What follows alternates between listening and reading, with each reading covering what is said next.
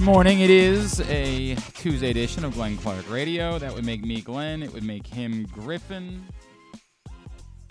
Happy to have the Baltimore County Police Department back with us here on GCR. Love them. It's good news when they're on our side. Yeah, yeah, yeah. I haven't been arrested once since we. Uh, this is remarkable, really, when you think about all of the many things.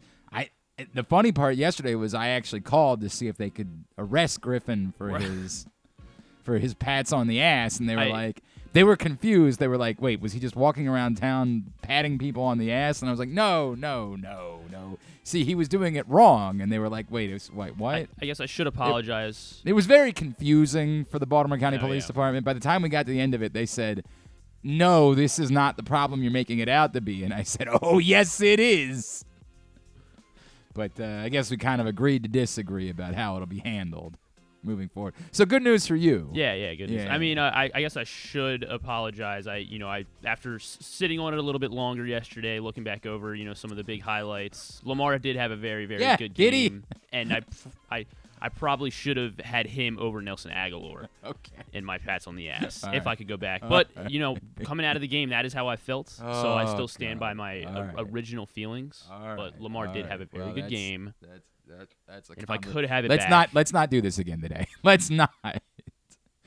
I had a lot of feedback that maybe you went a little too long with that. Yeah, maybe I did. Wasn't my choice. I'm not the one. So we're moving on. Plus, there was an exhilarating baseball game. It was, night. yeah. Um, all right. Anyway, the Baltimore County Police Department is back with us. Join BaltimoreCountyPD.com is the website for you to find out how you could maybe, if you've been thinking about a different career path and maybe you're just not fulfilled by what it is that you're doing. And I think that's a. You know, when we first started with the Baltimore County Police Department, we were coming out of COVID and people needed jobs. And I don't know, the unemployment rate's pretty good these days. So maybe you don't need a job. But you're just stuck. You just don't enjoy the job you have, and you want to do something that you think is a bit more meaningful. There are a lot of paths within the Baltimore County Police Department, things that you can do. I, I, would just wander over, join BaltimoreCountyPD.com. Extraordinarily competitive salaries, great bonus packages available. They're looking for you, and if you want to be the change that we talk about within community policing, then this is your opportunity to step up and uh, join the Baltimore County Police Department. So, another thing too, I've heard from a lot of people. I posted on Facebook like two weeks ago that I needed an audio engineer for Stevenson football broadcasts, and I got a lot of lot of people reached out. A lot of people reached out, and a lot of people reached out for their sons. Said, kind of need to get them kick started, get them. I need a kick in the butt. If that's what you're struggling with, is someone who's uh, failing to launch, if you will. The cadet program is a great way to go about considering whether or not this is the direction for that young person in your life. So again, join BaltimoreCountyPD.com is the website. Encourage you to check it out and uh, get signed up. Love having the Baltimore County Police Department with us here on GCR. Much to do on the program today. Coming up this hour, Qadry Ismail joins us. We'll talk more about the Ravens' win yesterday and Ryan Ripken on uh, what was just another thrilling win for the Baltimore Orioles last night. wonder how many. If you know, we know Mr. Uh, Ripken likes to drink some tequila, so I wonder if he will uh, pass along whether he like the his finest performance hungover in his life because my God, was that a performance last night from the Baltimore Orioles? While I, and I know the young people clearly were fine, but those that were a little up, like Aaron Hicks, my God, how is he possibly able to play baseball? How was Brandon Hyde capable of functioning, more or less, trying to figure out all the the It machinations? looked, yeah, it looked like he almost inning? wasn't functioning. That was wild, Jack. Was he buying time? I guess, or was he? no, no, no. It He was knew very exactly Much, what he was doing. no, yeah. I mean, obviously, it made sense. Yeah. Yes, it made But complete sense. It was a little bit of both. No, he Okay. was just he was sharper than I will ever be. I'll never. I mean, I'll never be that drunk again in my life. Well, I say that I did a drinking show. Never mind. Take it back. Other than the drinking show. Um, Once a I'll- year. later on in the program, it is uh, Tuesday, so we will catch up with Press Box's Joe Serpico to preview Waiver Wire Wednesday. Nick Chubb owners, unfortunately, uh, gonna have to hope that nobody swipes Jerome Ford out from underneath them. But we'll talk about that, and also we will uh, talk about, uh, or we will talk to Michael Pierce. I'm looking forward to that. One of my favorites, of course, Ravens defensive tackle. We'll check in with us as well. Oh, and I'll uh, I'll do the Dumpkin Spice thing at the end of the show today too. Yes. So all that coming up on the program today. Yeah, as far as last night is concerned, I, I don't know what else there is to say. That one, inexplicable, Uh, utterly, completely inexplicable, and inexplicable on multiple levels. Because it's it, like we can joke about the hungover thing, and we can joke, but it's more the the emotional letdown that you would expect after a day like that and then having to get on a plane, yes, while you're hungover. Like the emotional letdown that you would expect to come and putting going up against Justin Verlander on top of it and your bullpen melting down. And that gets into like as much as you enjoy the win, the conversation remains. I did my uh, regular hit on my buddy Soren Petro's show out in uh, Kansas City yesterday, and he was like, "Can the Orioles do this?" And I said, Soren, I really don't. I, I guess it depends on what can they do this means. If it means can they win the division, yes. If it means can they win the World Series, I would still say probably not because I just don't know if they have enough pitching. But we'll bring it up with Ryan Ripken because like he was pulling out last night. Like they have the second best ERA in the American League. Like why why are we still quite like this is not abnormal teams having pitching problems. And maybe that's true. Like, tell me which team is going into the postseason thinking their bullpen is unflappable. I guess the only one you would would would have thought would be the Astros, but you know, and then the what happened Orioles- last yeah, night? Orioles get to him. So Like, I understand the argument is we, because we feel it every day, we think it's a disaster here. But we're not watching every other team every night. And we know that the Orioles are scoring runs in late innings. Although apparently before Sunday they'd only won one game that they were trailing. in yeah, the- well, entering the ninth, I believe is, or was it after the eighth? Yeah, but that's kind of uh, it had to be entering the ninth because Yeah. like they've definitely had games where a team they- scored and the, like. But that seems odd, right? Doesn't it feel I like there have been mean, more of them than that? I, guess so. I guess because there's been so many eighth inning. I guess. and then that might be what it comebacks. is. Is just Yeah. we we're, we we associate heroics, and so it just happens to be that they weren't ninth inning they were just heroics seventh, necessarily, eighth. or they were tie games in the ninth Mhm. inning, something like that. Um, but it felt odd that it was only one before that because it felt like there's been more of those moments as the season's gone on. But I get the point. The point is we are panicked about it because we're seeing it all the time. I, I used to do a bullpen confidence power rankings bit. I, my God, I have no idea how I would possibly do that at this point. Somehow Felix Bautista with one arm would still be number one and nobody else above like number eight on the list of guys that I have confidence in in the bullpen. You just never know. Um, you know, Fujinami was a mess last night. It was unacceptable. It was a disaster. But Jacob Webb wasn't a lot better. I-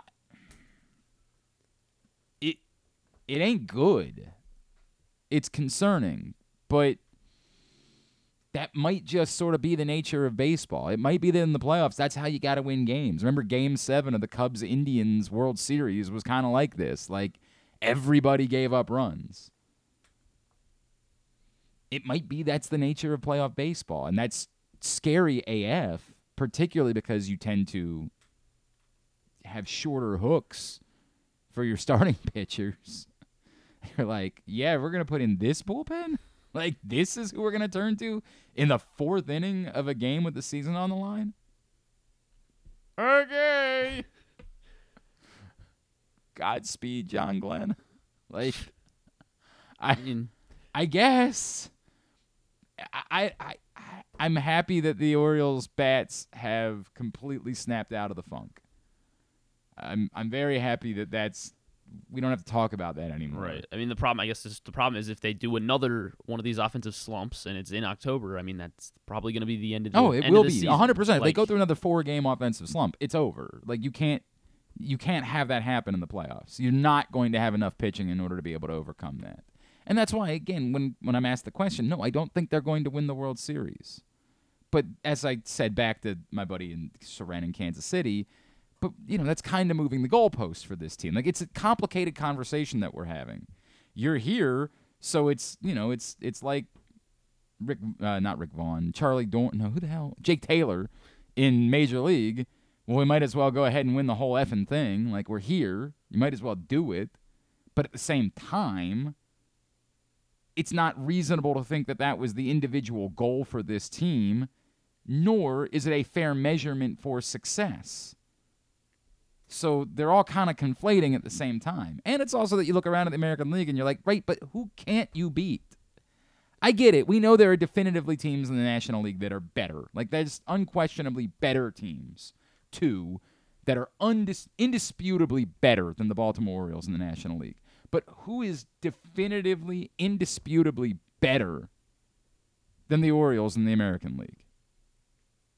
I mean, yeah, they they've shown that they are they hang in with every every single team. Which doesn't the mean they couldn't League. lose to any of these teams in the playoffs. But let's make that clear, right? Like they could definitely lose to any other team in the American League playoffs because they're not definitively better than just about anybody that's going to be in the postseason. And the two National League teams you were talking about were the Padres and the Cardinals, right? yes, Since those are are the teams definitively we the can't two beat. teams that Yeah. are. Yeah, go figure, right? Adam Wainwright got his 200th Yeah. win. I, I don't know what I'm supposed to do there. Go for him. Good for him. Thank you for your Mhm. service. I, what do I? I don't know. What, what do you say? like obla di obla da. It, it's also what a world we're in, where like now 200 wins is being celebrated like that, which is a hundred shy of what we always treated as the marker. Like the marker for a successful baseball career or a successful starting pitching career was 300 wins. But we just know we're not going to see that again. So we've moved the meter not to 250, all the way back to 200. But again, Well, there's like he's like the fourth active pitcher to reach four or 200. So did I know that? There's there's three other active pitchers. So Verlander, Yep. Scherzer, and Greinke. I believe I believe that's It it. makes sense, Yeah. right? Like those are. I don't know who else it could be. Sale. Sale's not at 200, No. is he? No, no. Could you imagine? It's got to be those three. Yeah. Oh, actually, he was the fifth. Sorry, I, I forgot Oh. one. There's one more. Who am I not thinking of? It's not Sale. It's not Sale. It is a lefty. It is a left a lefty who has 200 career wins. Um, man, why am I not? Yeah, I mean, I- it is obvious, but I mean, I guess you, you know, he just hasn't really done much this year. I guess. Uh, what the? Heck? He hasn't done much this year, so I'm maybe I'm struggling with the idea that he's active. He, no, I mean, he, he, he's clearly like when you when you remember he is active, but I he said just hasn't pitched a Verlander. ton. He just hasn't pitched a Verlander. ton. Scherzer. Oh, um, uh, Kershaw. Yes, yeah, Clayton yeah, Kershaw. Kershaw. Clayton okay. Kershaw. Okay. And then No. next closest to 200 Is among who? active pitchers, Is who? Johnny Cueto, 144. I didn't know Johnny Cueto was still active. He's if I doing gotta be stuff. honest. Yeah, I think he's helped the Marlins out a little bit. Oh, that's right. I did. Never mind. I did know that. I did know. That. 144 though, so I don't know how we, may- I don't know how we got here Yeah, talking yeah. about an Orioles win last night. Uh, I also don't know how to talk to our kids about Cedric Mullins. I've been thinking about that a lot recently. Like I don't know how to have the conversation about Cedric Mullins. I don't know how to explain someone who's been so hit or miss. Like I, everybody knows that I love, I, I adore Cedric Mullins on multiple levels. As a baseball player, as a human, everyone knows I go on about it constantly but I don't know how I would like if if my son was a little bit older and was like, so he's the greatest baseball player of all time, and I'd be like, well, no, like right, but he's the best player on the team. Like, well, no. Okay, so why do you adore him so much? Well, it's hard to explain. I don't know how to talk to my kids about Cedric Mullins.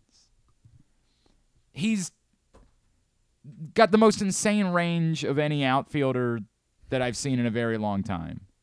And I guess we're kind of I maybe maybe this the advanced metrics would say something different. Are we starting to feel like the arm isn't the liability that we thought it was?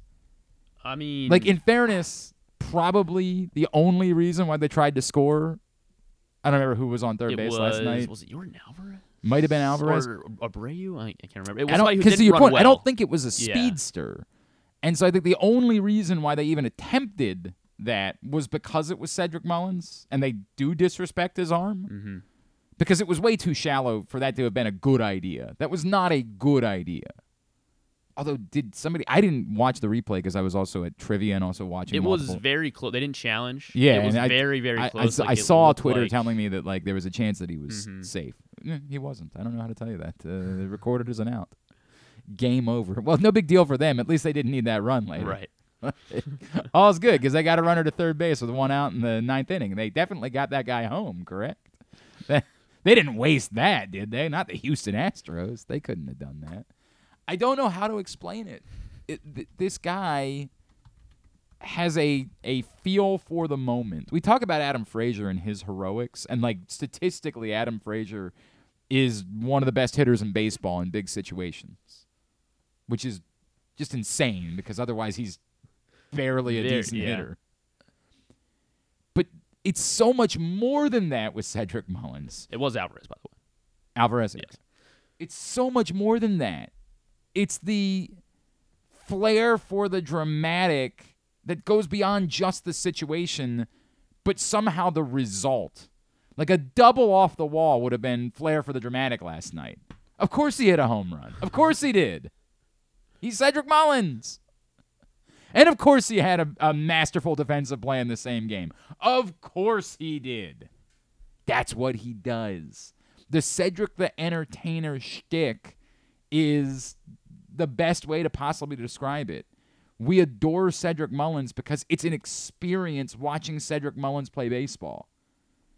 Unfortunately, this season you've got a lot of strikeouts too. Unfortunately, this season there's been a lot of frustrating, but you just know you can't even get down on him when he's going through one of these slumps because you just know he's gonna be responsible for three more of the biggest hits that the team gets all season and all of the best defensive plays. All of them. All of the memorable defensive plays are going to be made by Cedric Mullins to the point where we can't even remember all of them anymore.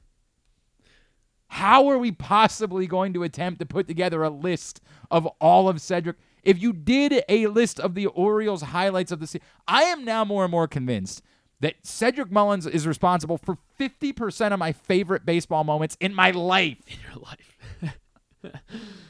In my life. God, there it's it's the you know, you can't escape him. It's the Yeah. it's Cedric Mullins again. I can't escape him. Have we ever tried tracking that guy down? Uh, He came AJ, to is that his Baltimore. Yeah, AJ AJ, Little man, Yeah. right? Little man. Um, I, I don't I don't know how else to describe it. I don't know a, a good way to make sense of it. It's it's unreal. It's really unreal that he continues to do this. And again, we know he's not the MVP of the league. We know he didn't have ultimately an all-star season as he dealt with these slumps coming back from injury a couple of times. I mean, there was a time early on in the year where he was definitely going to be an all star, Mhm. and he was the team MVP early on in the season. That didn't. But yet, we all, every single one of us, still believe that the Orioles should extend Cedric Mullins and commit to him for the next five years because this. Because you get this. Because no one understands the moment better than Cedric Mullins does. It's hard, man. Like, it's really hard to define. It's easy to say someone's having a good season. Like, we know how to define the Ryan O'Hearn thing, who, again, had a just a wonderful night again last night. We know how to define it because there are numbers that back it up. We can look at Ryan O'Hearn's numbers and say, beyond just it being a special story, right? Beyond him sort of being rescued from anonymity and given this opportunity with no expectations and delivering, like the numbers back up definitively Ryan O'Hearn is having an exceptional season. And the Orioles, like, all of a sudden have to think about what this looks like moving forward with O'Hearn and Santander and Kjerstad and Mountcastle. They got a mess of right fielder, first baseman, DHs. Good problem to have. Not suggesting that it's a problem, problem, but they're going to have to figure it out because Ryan O'Hearn has to be a part of the equation. The season has been that good. But you can define that. You can use numbers and say, here's how we know Ryan O'Hearn is having an exceptional season. What number do you use to define the season that Cedric Mullins has had? It's it's very difficult. And yet we all know. Every single one of us that has watched the Orioles throughout the course of the season knows the impact that Cedric Mullins has had. I've seen a lot of people talk. Um, I, I don't have a most valuable Oriole vote because I don't really cover the team. I think at some point they're probably going to take away my Ravens MVP vote too because I stopped. Like they kept they kept including me, despite the fact that I don't think I've been to Owings Mills in four years at this point. Well, not to the facility anyway. I've been to Owings Mills. Um, I saw everybody talking about how the ballots went out this week for most valuable Oriole, and I was like, dude, I have no earthly idea. Because it was going to be Felix, of course, but like now, I guess Gunnar, It defaults to Gunnar. Like I assume that's who everybody's going to vote for. But how do you define valuable? Maybe it's Ryan O'Hearn. Yeah. I, he's been really good. Maybe it's like you could make an argument that for value, Cedric Mullins has been that guy. You can't because he was hurt twice. Like I understand, but God, I and I it look. I who am I kidding? It's going to be Gunner. Gunnar is going to be MVP. Yeah, Although you could make an argument for Kyle Bradish, like a strong argument for Kyle Bradish. I just don't think. Yeah, that, I, that he'll win it over somebody who plays. It. Kind of like day. yesterday's pats on the ass. You could really go with anyone. Yeah, you could really do that, couldn't you? Except for who you went with. All right. Uh, today's show brought to you by your local Toyota dealer, buyatoyota.com. The Toyota Tacoma comes in a range of models and trim lines, so you can choose the perfect Tacoma to reflect your unique personality and driving habits. Check out buyatoyota.com for deals on new Tacomas from your local Toyota dealer today. Our next guest, of course, you see him on WJZ 13, and he is a former Ravens wide receiver, Super Bowl champion. He is our buddy Qadry Ismail, and he's back with us now here on GCR. Qadry, it's Glenn. It's always great to catch up, brother. Thank you for taking the time for us. Appreciate you having me on as always, brother. Man, what a world we're living in where the Baltimore Ravens have wide receiver depth. Can, can you, in this economy, can you believe that we have reached a time in history where the Baltimore Ravens going to have a wide receiver go out and can have confidence in the next guy that comes up and plays. It is literally something we have never seen before. Well, I think we saw it at times throughout the Ravens history. We just haven't seen it consistently. Perhaps maybe say a team like in their own division of the Pittsburgh Steelers, where they've had you know going back to the Plaxico Burress days all the way through the Hines Ward era and goodness gracious, like you just keep on going. They just kept producing, you know, big time receivers after big time receivers. You know, Antonio Brown was, you know, one of their latest, greatest, and all that. And then current day, but I think you know for what the Ravens have done in the off season and now where they're at currently, it's it's really cool. It's cool to see that. Uh, yeah, you know, an, a great receiver like Odell Beckham goes down, and you have uh, Nelson Agholor out there catching babies. Yep, it was remarkable. I mean, it was remarkable. Qadry, I, I was I was asked this question yesterday because I I came out of that game being very excited about the second half play calling and just how in control Lamar Jackson seemed to be. But I don't know how to define it, right? Like I can't give you a number that defines it. They, they only scored 27 points for the game. Like I, I don't know how to to, to say this, but were you as uplifted as I was? about how good this offense looked, how much Todd Monken mixed things up during the course of that game, and that there's reason to think they're still ascending. They're still getting comfortable within this offense. They clearly were playing with a depleted offensive line that played brilliantly. Um, how, how encouraged were you with this being a sign of what this team can do in this Todd Monken offense? Well, I, I think it, it starts right there, what you said with the offensive line. Um, you know, DJ Reader and company for for what we saw last year and and how they get after the quarterback uh, to to nullify their rush, to nullify their pressure on Lamar. That that's where it starts. The offensive line, Mustafa and company did just a, an amazing job. Uh, Zeitler was just all over the field, very aggressive, and uh, just dominating at the point of attack as well. Moses, all of them.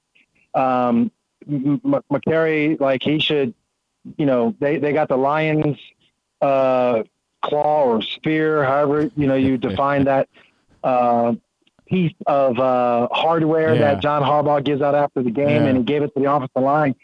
Like my God, man, they they they were very deserving of it um, because it allows for the next por- uh, portion of what you were saying with Todd Monken and Lamar Jackson for them to operate efficiently. Yeah. You you you make li- uh, changes at the line of scrimmage. You you call out different plays, but none of it matters if you're running for your life or if you don't have time to execute. And Lamar had time to execute. And you know I don't scoff at you know what did they what did you say twenty seven points they put up. Yep. Like that's not something to scoff at in a division game on the road No doubt. this early in the year. I mean, that's quite impressive. So it was a very uh, impressive performance by the, the offensive staff, and it starts with the offensive line. I, I don't want to fall into hyperbole, Qadry, because I know, like, you know, Jamal Lewis ran for 296 yards in a game once upon a time. So I want to be careful about it. But it, given the circumstances, given that you were without Ronnie Stanley and Tyler Linderbaum, it, it felt like that might have been one of the most remarkable performances by an offensive line that we've ever witnessed in Baltimore. I mean, to, to, to hold, it's not just no sacks, it's Trey Hendrickson didn't have a pressure. It's the Patrick Mekari story is becoming one of the cooler stories in all of football to me. I, I, I don't, again, I don't want to just fall in and say that's the best thing I've ever seen, but given the circumstances, it is up there amongst the greatest offensive line performances I've ever seen from the Baltimore Ravens. It is in the conversation, and you're absolutely right. I think, uh, you know, the job that they did, you know, maybe it might not be uh, Jamal Lewis esque, but it is right up there. Um, I, I think, you know, for what it was as far as like backups going in there Mhm. and not missing a beat, the quality of the defensive line, I am telling you, that D line has given this team fits Yep. and and they were held at bay. Uh, yeah, that that that was a performance of the ages. I, it was it was mesmerizing, man. It was something to behold. He is Qadry Ismail. He is with us here on GCR.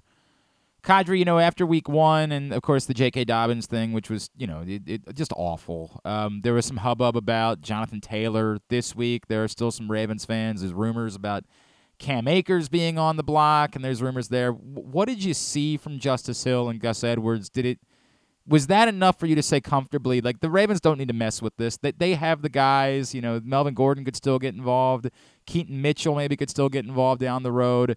Was that enough for you to say, look, they don't need they don't need they don't need outside help. They've got the guys they need. So again, you know the the magnitude of the moment. It was imperative that they run the ball in the fourth quarter uh, to assert their dominance and run out the clock, and they did just that. So yeah, kudos to them. Kudos to Gus Edwards. Kudos to to Justice Hill. You know, kudos to them being prepared and not flinching. Um, again, you know, it's what have you done for me lately? And I think for general managers, uh, you know, probably going out there from a scouting aspect of things and, you know, saying, hey, we got to do this or we got to do that. We got to prepare for this. We got to prepare for that. And let's see who's out there. Well, now he's like, okay, okay, all right. You know, if I'm EDC, I'm like, I don't have to worry about this position just yet. Let me look at other positions and and we'll keep this on the back burner. So I think uh, you know they put up in a pressure situation, and kudos to them for doing so. I thought they they offered a little decent mix too, right? Like that Justice Hill. I don't want to say played like J.K. Dobbins because we, we we can't. Sometimes we miss it on J.K. Dobbins. Like the dude has led the league in yards per carry twice. Like J.K. Dobbins is special. Unfortunately, he's just dealt with injuries. But the concepts seem similar, right? Like that Justice Hill is in as the guy that can catch passes, and you're trying to get the outside. Gus Edwards being the between the. T- it seemed like a similar concept to maybe what we would have expected from J.K. Dobbins and Gus Edwards. So I think what we what you're saying and saying is that there are some similarities in their style, Yeah. um, and I could agree with that. Yes, uh, yes, there is a reason why uh, Justice Hill was the backup, and there's a reason why you had JK as the starter. But for JK to go down, the backup needs to come in there and play now with the role he has as a starter and use his talents and skill set. And I think his talents and skill set complement what the Ravens are trying to do with Gus Edwards' skill set and the way he is built as a running back. So it all goes hand in hand. And I think the fact that, you know, you see him taking advantage of it, Justice Hill, that's a good thing. I agree. I agree wholeheartedly. Qadry, um, the only thing that I would say maybe a concern after week one, the edge rush looked pretty good, and Odafe Oweh had a great game. Obviously, he was kind of quiet, and then he got hurt in this game, and there was almost no rush whatsoever. And even a banged up Joe Burrow started to look like he was very comfortable in the second half. How much does that continue to be a concern for you? I, I just I, I know that we want to give patience to David Ojabo and time, but boy, I, I don't know how long you can continue to let quarterbacks look comfortable. And I, I the secondary did a, again an amazing job given everything they were up against. I, we can't stress how well the secondary held up given how little how depleted they were, but it just felt like they were not getting much of a lift at all from the edge rush. Golly, poor uh, David Clowney. Like I, he came he along in like, the fourth quarter, made some right plays. You're right. You're right. I mean, I don't even like want to play anymore. I, I'm just going to take my ball and go home now. Like I thought I was doing something. I have this cool, unique number in 24, and right. gosh, you know, I I thought I was, you know, Raven now, and you guys didn't hold it against me that I once played for the Cleveland Browns. Okay. I, okay. okay. All right. I am always going to be for you you coming after me. I'm always going to be for that because I deserve it. But are you are you comfortable enough that that's what you're getting from Jadeveon Clowney game in and game out this season? So my point is is that for what this game needed, he stepped up. For the way in which uh, Carson or I was going to say Carson Palmer the way in which Joe Burrow was getting rid of the ball so doggone quickly, it was it was definitely tough to get to Joe. They had a game plan of, hey, we gotta get rid of the ball to protect him from, you know, getting pressured. And there were plenty of times where they got pressure to him and he was inaccurate with throwing the ball. So it was there. It's just a matter of, yeah, sure you do want, you know, Odafe Oweh, we'll see as far as his ankle is concerned. Right. We do want David Ojabo and all those guys to do what they have to do, but the counter to pressure is getting rid of the football, and that's what we saw was the counter attack, and it was a good, strong counter attack. I'm with you on that. I, I, and again, I, I'm not. I don't think I'm nervous about the Ravens' defense. I I think that if anything, through two games, I'm wildly encouraged, right? The play of the secondary has been better than I expected it to be. And what can't be undersold is I, I, I can't come up with enough superlatives to talk about Roquan Smith and Patrick Queen. I mean, like, I, I it, it's insane to say this considering the history of the Baltimore Ravens at the position. But as far as duos are concerned, this is starting to rank up there with one of the great duos in franchise history.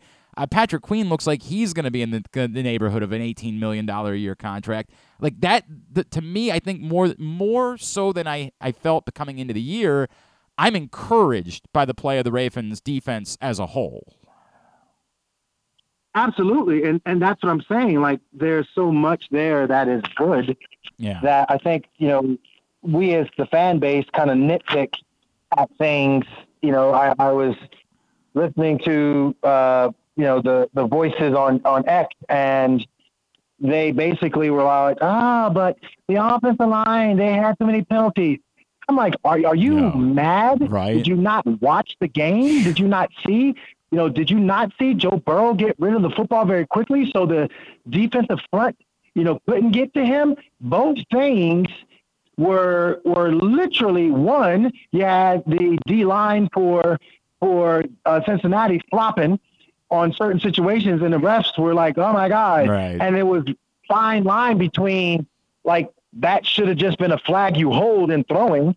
Then on the flip side of it, yeah, Joe Burrow is you know the the highest paid quarterback for a reason because he's trying to get rid of the football. It just so happens he has a a, a, a you know trio of receivers that all you got to do is just fit it between a tight window and they're going to make the play for him, and, and they did that. So I think, yeah, nitpick for sure, but nitpick with intelligence, and I think that's where you know I kind of draw the line in the sand and say, man, a, a team like Cincinnati Yep. on the road, hostile environment, you got injuries to key positions, and the way the defensive uh, front played, the way the secondary played, uh, the way the stars of the the the linebacking core, like you just mentioned, played, the way uh, Nelson Agholor and others stepped in and played in the midst of of of, of some adversity, um, the way Lamar Jackson was able to be composed, like all of that, that was a great, strong, powerful team win. I, I couldn't agree more. It was that good. Uh, Qadry, you and I have never talked about this. I want to let you go by discussing this.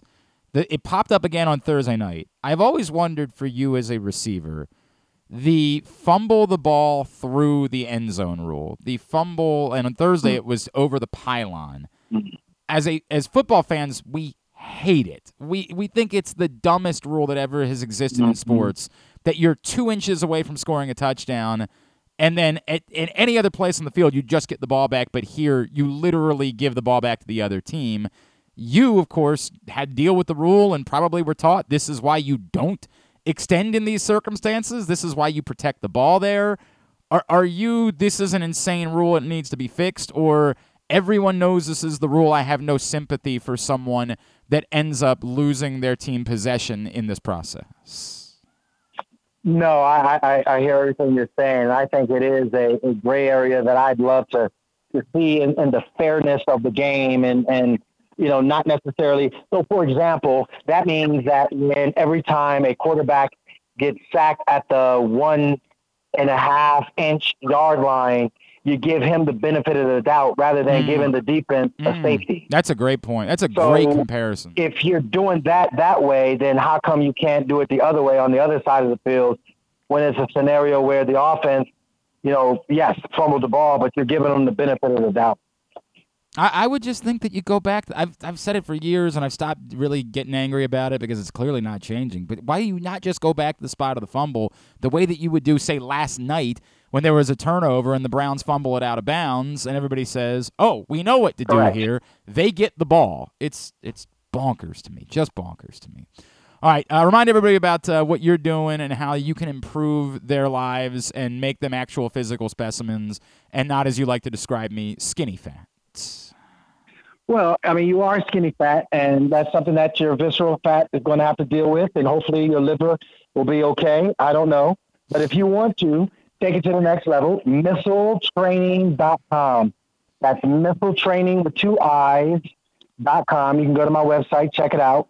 And at the same time, it's from six years old, so all the way up to my oldest client, 83 years old. He just finished competing in the Maryland Senior Olympics and took second in the 50 meter uh, breaststroke, 50 meter breaststroke. And uh, very proud of Richard and did an awesome job. But human movement and sports performance is what I do. That is that is awesome. That's really impressive. Of course, at I am Qadry Ismail, uh, WJZ13, where you can see him. Always appreciate you, brother. Love you. Thanks for taking the time for us.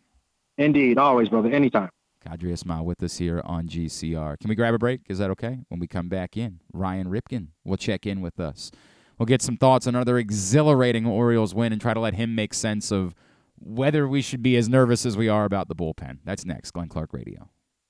The Baltimore County Police Department is hiring entry level officers start at over $60,000 and over $64,000 for lateral officers, with $10,000 signing bonuses available. Plus, cadets start at over $32,000. Great benefits are available like medical, dental, and vision insurance, tuition reimbursement, 15 sick days per calendar year with no limit, career advancement to more than 20 specialized units, and more, with further incentives for military service members and veterans. A passion for service, a career for life with the Baltimore County Police Department. Find out more at joinbaltimorecountypd.com or call 410-887-5542. Must be a United States citizen, have a valid driver's license and a high school diploma or GED equivalent.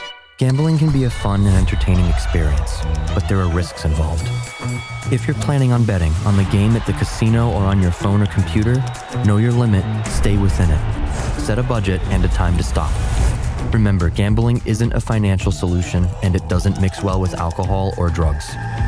Know the risks and have a plan before you begin gambling.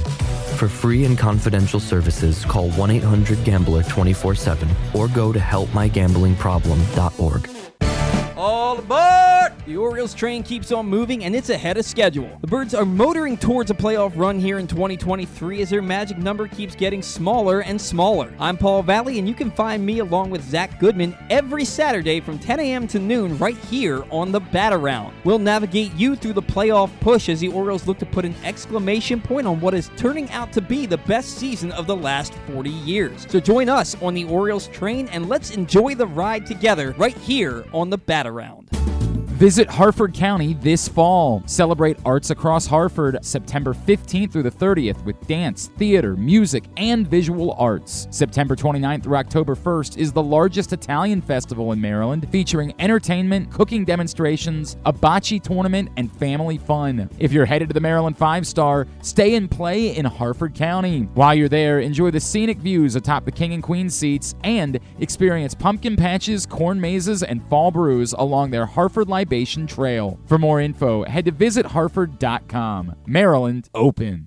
Picking a restaurant to try for the first time? Let's look at the Costas Inn. Here's a few checklist items quality of the food, check. Quality of service, check. Does restaurant have plenty of free parking? Check. And finally, does restaurant have delicious steamed crabs, crab cakes, crab soup, and specials galore? Check, check, check. Costas Inn, 4100 North Point Boulevard. They check all the boxes.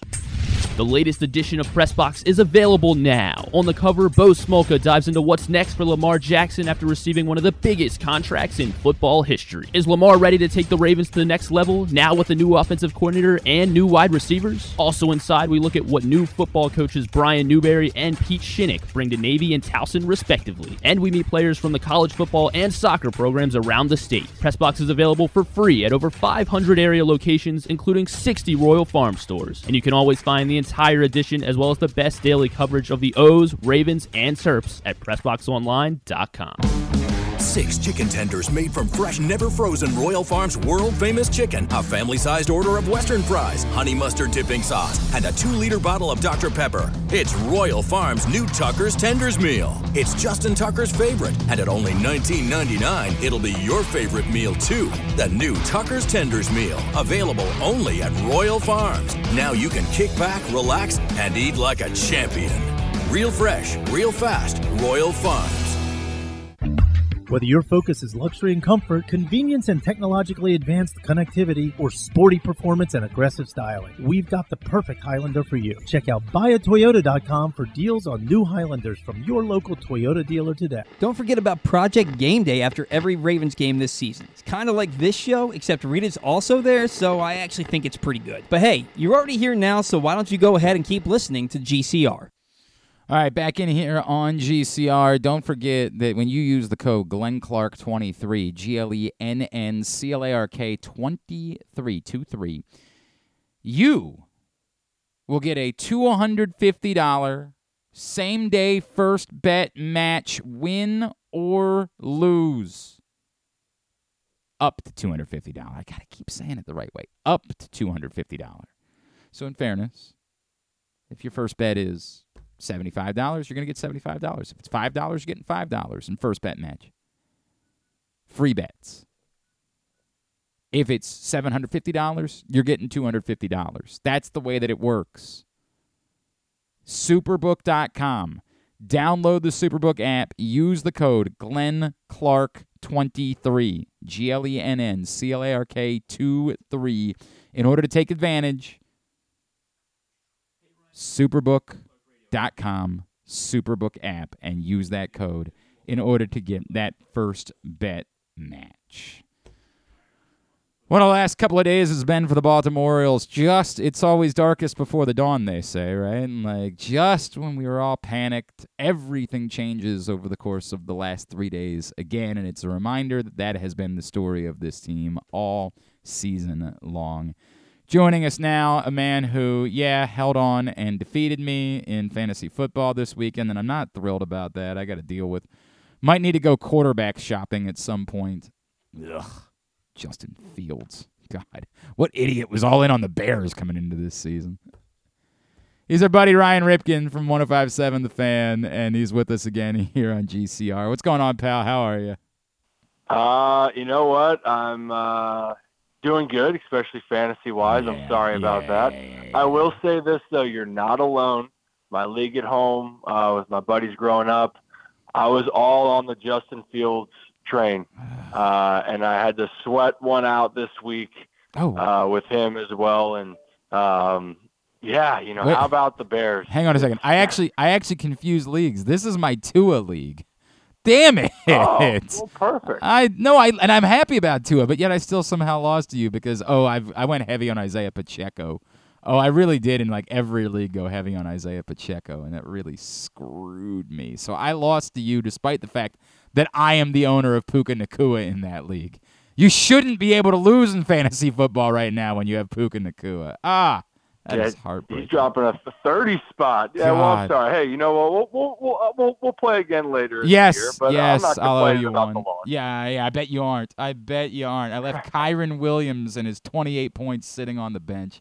Ah, that's very frustrating. Love to see it. Yeah, I bet you do. I bet you do. All right. Um, you you continue. You uh, clearly are not as concerned as everybody else is about the bullpen, right? Like we know you continue to be a Fujinami believer, despite you know what was brutal, obviously last night. Um, and you were sharing some stats about ERA that really kind of jumped out at me. I feel like a lot of the rest of us are panicked. Like I, I asked this question yesterday on another radio hit that I did elsewhere in the country. They were like, "Hey, can the Orioles do this this year?" And I said, "Well, can they win the division? Yes, of course they can win the division. Can they win the World Series? I don't think so because I just ultimately don't think they're going to have enough pitching in order to be able to pull it off." Tell me why you might have a little more faith about that possibility than I do. Yeah, I have faith because when it when it comes down to the stretch, honestly, th- this is what this is the reality of it. In the playoffs, can you win a series? Can you, and then can you stack up winning series? The Orioles have done that very well.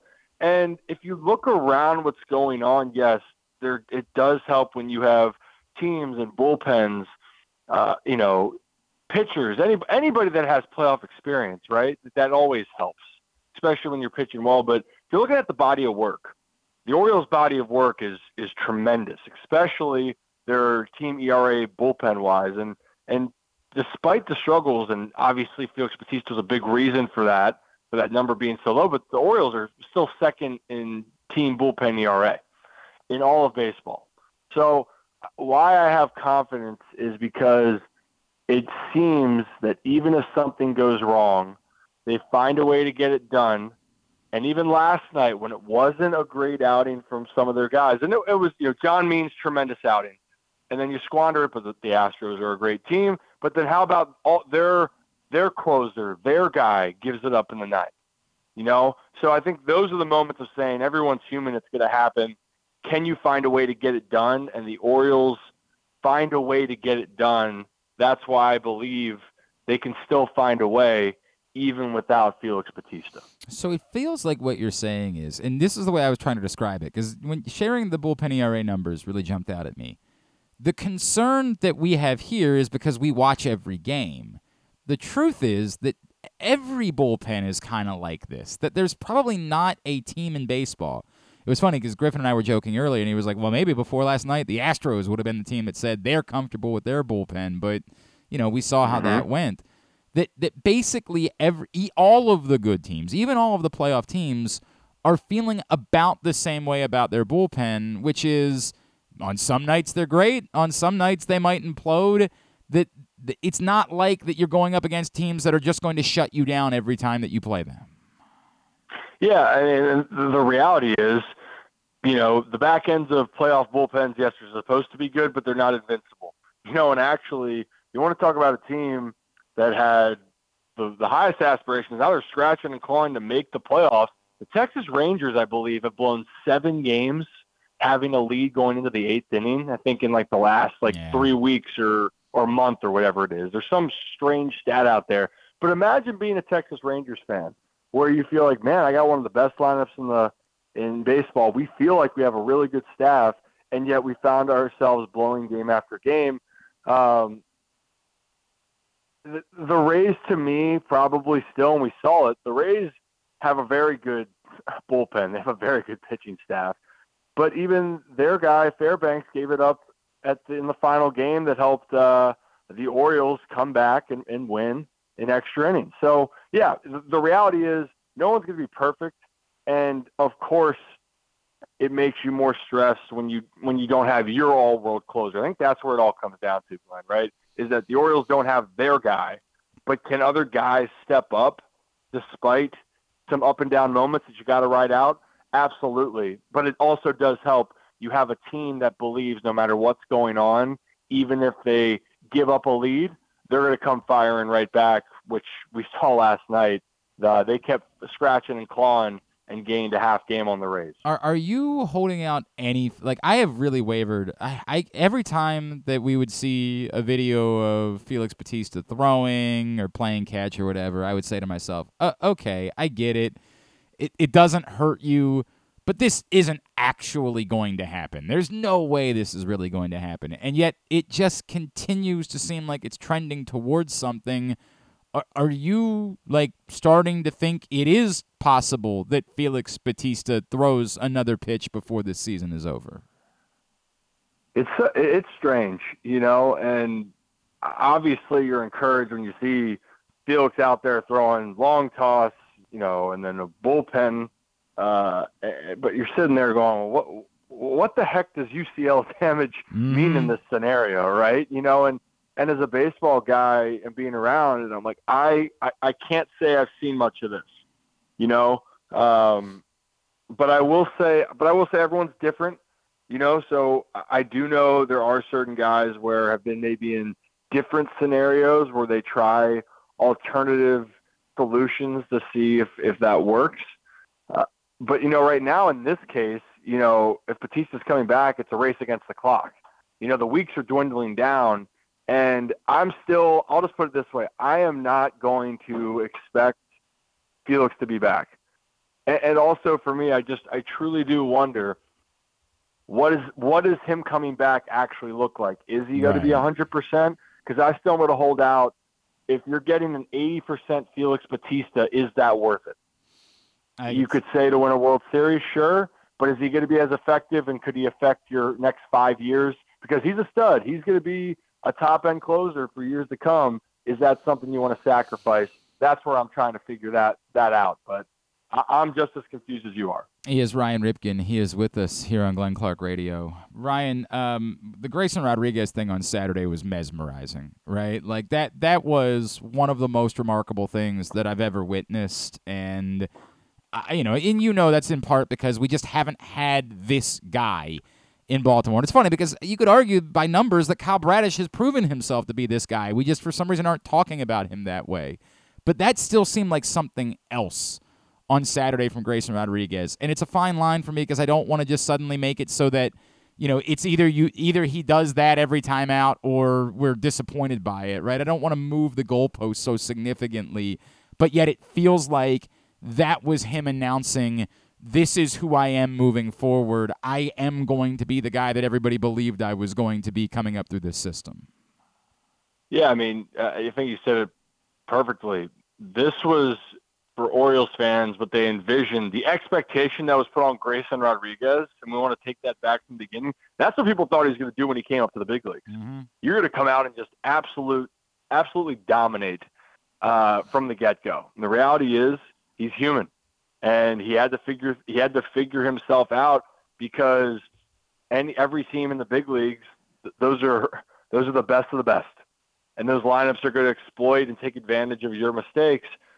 He resets and he comes back and and he refines himself and then that confidence shows. And then it then with that confidence comes his ability of what everyone had seen in the minor leagues and that ability is to go out and dominate even the best teams in baseball.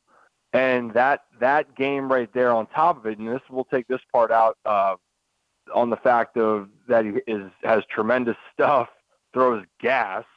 Let's take out those physical traits, the mentality, mm-hmm. his approach, the ability to be unwavered in the highest situations of stress. This was the game of the year for the Orioles. Your backs are against the wall, and you go out there and you have ice in your veins, and maybe you have bulldog in you. I don't know, but whatever that was, that's what everyone expected from him. And I think for Orioles fans, if you had any doubts of could he do this, well, the answer is yes. And, and quite frankly, said Kyle Bradish.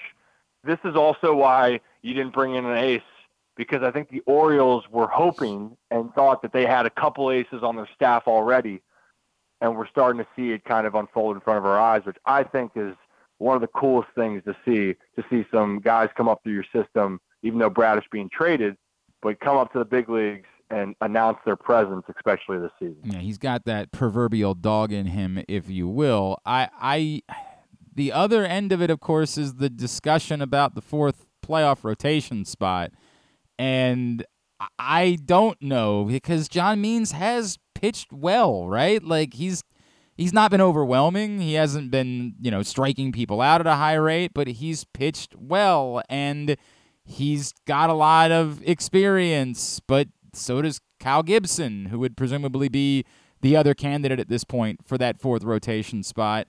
And I think you can make an argument that maybe if Means is going to be limited, perhaps he would be better suited to be the guy that you could have in the bullpen if somebody else, if Dean Kremer were to get in trouble two innings in, that you could turn to him. Where do you line up with the idea of who the fourth postseason starter would be if you had to make the decision today? You know, oh man. Well, I love what Kyle Gibson has brought to this team on so many levels. And I wasn't sure where John Means was going to be. But I'll tell you what, they got him built up to, you know, 85 mm-hmm. pitches or so. And that was something I was shocked about. I didn't know if he would be ready. But the reality we're looking at is he is.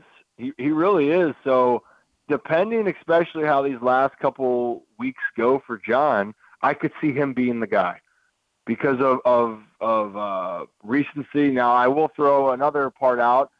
John also could be matchup based on the sense of if it's a strong right-handed dominant sure. lineup, he might have the more advantage over Kyle Gibson. But but both those guys are going to be in the equation. But I think that the biggest question mark of the two, John Means when he's healthy and he's on, he's proven he can be an all-star caliber pitcher. And if and if he is back and and yesterday he, you talked about he's pitched well in his two outings, uh, and yesterday was no different. Four hitting, uh, giving up four hits against, to me, still the team that you got to worry about the most in the American League and Sure. the Astros. You go out there, one earned run, give your team a great chance to win. I think he's definitely going to be in the equation. Um, the biggest thing was was he built up and, and he, he's answered that question and he's looked good so far. And look, but that being said, Cal Gibson's September starts after we were all ready to write him off at the end of August. Mhm. Cal Gibson's two starts in September have both been very. I mean, the first one was good. The last one was very good, right? Like I. Mm-hmm. Yeah, I I understand. It almost still feels like it's an ongoing competition. I've said this a couple times. You you bring up the matchup point, which I think is well suited to me. It's like who's the hot hand?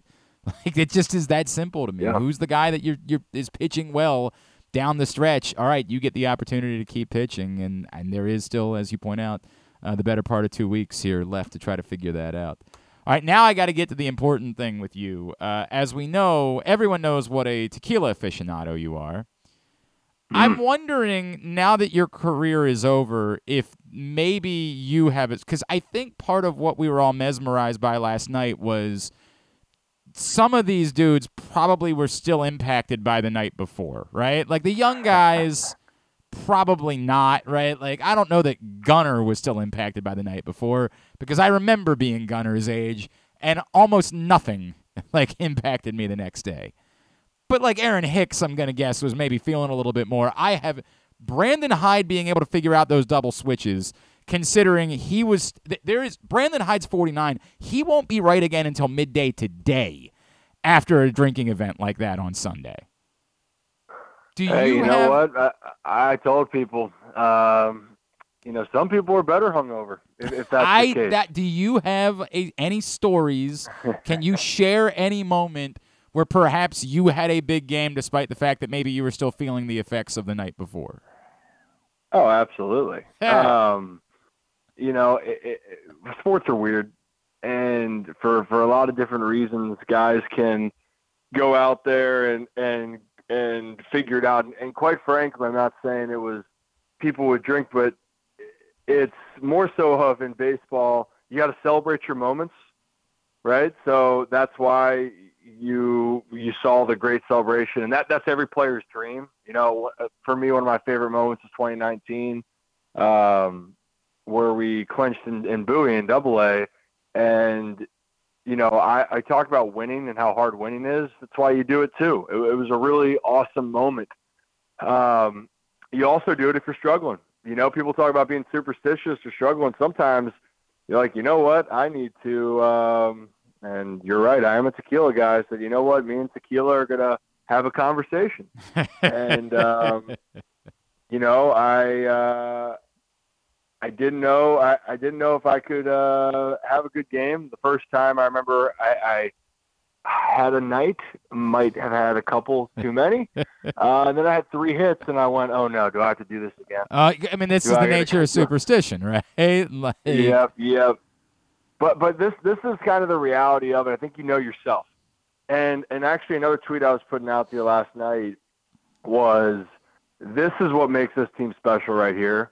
Is under zero circumstance you get blown out, you get punched in the mouth, you win an extra game, maybe you celebrate too hard or whatever it may be, and you're like, yeah, we're gonna go win tomorrow night, no problem. And I think that's something that when things are going so well for you as a player or for you as a team, you automatically have that that confidence. And I can't tell you how much more relaxed you are. And, and doesn't it look like the Orioles seem really relaxed and that they're the most confident team in baseball? It it, it goes hand in hand. So uh, I'm hoping, I'm praying these guys they got at least, if I do my math correct, they got at least four more uh, bottles of, of champagne to pop.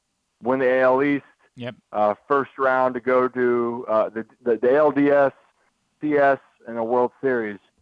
Um, I'm ho- I'm hoping I know they are going to celebrate every moment they can. You know, I meant to run this by you. I, I wondered if too. Could you ha- try to help me define? We like the Cedric Mullins thing is one of the more remarkable stories in all of baseball because you can't look at his numbers and define him. Like it's you you can't. There's no individual number that you could point out and say, "Here's how we define Cedric Mullins' greatness." And yet, all of us that have watched him this season know, even for the slumps, even for the injuries, just how valuable he has been to this team. How do you define the what it is that Cedric Mullins has done for the 2023 Baltimore Orioles?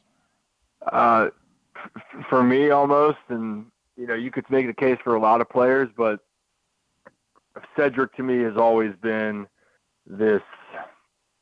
He's like the underrated glue of, of that squad, and also this the, the player that that you should never ever count out because he even when he is not good in your eyes, he is really damn good.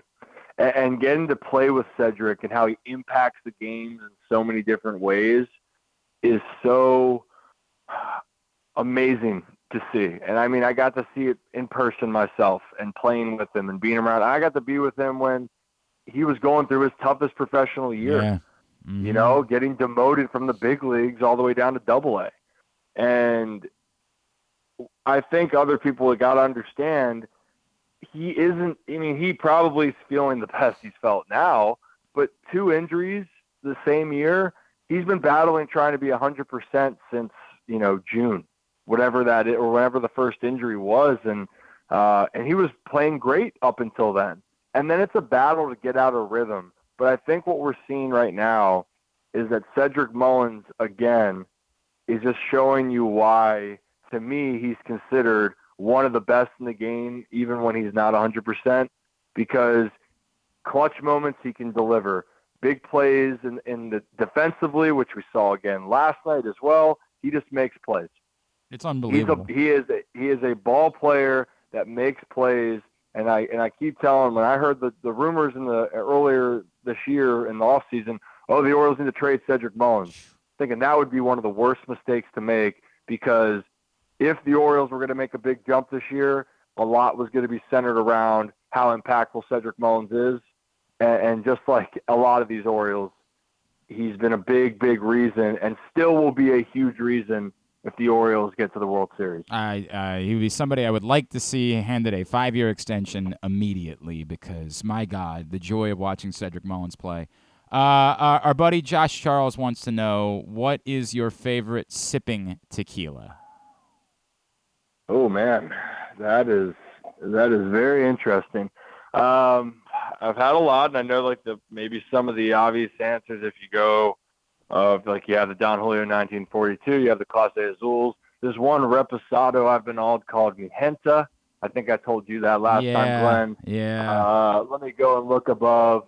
Uh, Legua Siete uh, Decadas. I think I'm pronouncing that right. I'm on that one right now too. Um, yeah, and there's oh, there's one called Grand Mayan, uh, and I can't find it many places else. I love that one. I don't have a problem, by the way, with tequila. I, I'm a guy that actually just enjoys Right. having a nice glass. That's, uh, that's what sipping tequila, sipping- right? Yeah, but anyone that's listening goes, man, Ryan might have a problem. Right. I swear, this is all for this is all for uh, uh, responsible enjoyment. I, but I, but those those are a list of a few. I, I, I, I understand and I, I support responsible uh, behaviors like this. I, I support that. And what Ryan's also saying is if you have an important baseball game to play tomorrow, maybe you should enjoy some sipping tequila tonight because you might end up having a three hit game tomorrow. I think is isn't that yeah, what we I'm learned saying, from I'm yeah. saying that, but I will say, uh, if I'm celebrating going to the postseason, I might have uh, more than just this. right, might amount. be more. I'll say that as the- well. Uh, Josh wants to pass along that he loves you, so uh, I, and I love Josh, so that's a really cool thing. Oh, t- tell, tell him the same. Uh, uh, reciprocated. yeah, he's the man. Hopefully, hopefully we can uh, um, meet up at some point too. We will let's let's all uh, you know what let's talk about that more. Uh, the off script with Rip Pod, uh, of course, uh, R- R- Rip and Rock, right, is the other one. What else do I need to plug for you? Oh, geez. Um, yeah, I mean, I, I do stuff then on on YouTube, do live shows Monday and Thursday, talking you know baseball and football. The Off Script with Rip is revamping up for season two, so stay tuned on that. Uh, yeah, and then Rocco and I are kicking it still on the pod each week, and and uh, and yeah, that that's really it. I'll, I'll I'll save you the rest of the time, but I appreciate you always plugging. And uh, I hope for you and, and our league, you can get back in the in the win column this week, Glenn. As long as I, I may may Cooper Kupp never return to the field. No offense, nice guy, but may he never return to the field. At Ryan Ripken on Twitter. Love you, brother. Always appreciate you, man. Thanks for taking the time for I us. appreciate you. I'll talk soon, okay? Sounds good, buddy. Ryan Ripken with us here on GCR. Uh, always enjoy our conversations with him. And uh, yeah, I mean, I don't know what else you say about Cedric Mullins. I was trying to think of that. I thought about doing that as a segment today. Our personal greatest performances hungover, um, like our most remarkable hungover accomplishments. Actually, you know what? That would we could do that. Uh, here, tell everybody what's going on at Live Casino and Hotel. If you don't Uh, mind. yes, I will love. I, I will do that. I want to tell you about David's over at Live Casino and Hotel Maryland. Something new over there uh, at Live, so you can check out David's new menu featuring barbecue ribs, strawberry cheesecake waffles, blue bay mussels, and of course snow crab legs by the pound. And your perfect gin and tonic just a shake away as you craft your perfect combo. And be sure to stay for live music every Thursday through Sunday. That's at David's, the new uh, the new restaurant over at Live Casino and Hotel Maryland, and uh, and their new menu with everything uh, everything over there at Arundel Mills. It must be 21. Please play responsibly. For help, visit mdgamblinghelp.org or call 1 800 Gambler. I feel like the answer to me has to be work related. The number of times that I had to go in and do a, a 6 a.m. show on the old radio station that doesn't exist anymore. Like now, because I stopped drinking, right? Like so now, when I do the the morning, when I fill in on the morning show on 105.7 The Fan, I'm not hungover. But Well, no, I assure you. But when I was doing mornings on the old radio station that doesn't exist, like I, I was hungover twenty two percent of shows, something like that. I mean, I was in my twenties. Like it was it was regular. It was a, a common occurrence for me to be quite hungover. Drew will tell you, in fact, that like the first, something like the second morning we ever worked together. The second morning was the morning I ended up in a ditch. So we, it wasn't this particular day. That's a straight shoot. Second morning, I was working with Drew. I did not show up, and I woke up in the waiting area of Upper Chesapeake Hospital. And it was because I had driven into a ditch on Bradshaw Road and had just passed out, like just exhaustion. I was still adjusting. I had driven back. I had driven from Phoenix to Baltimore without stopping. Like I mean, stopping to pee without stopping overnight, right? Like I'd mm, stop to get yeah. gas, I'd stop to pee, but I didn't sleep. Like I just drove straight back and got back on Sunday and had to go to work on Monday, right? Like that was like an idiot. I didn't take a day off.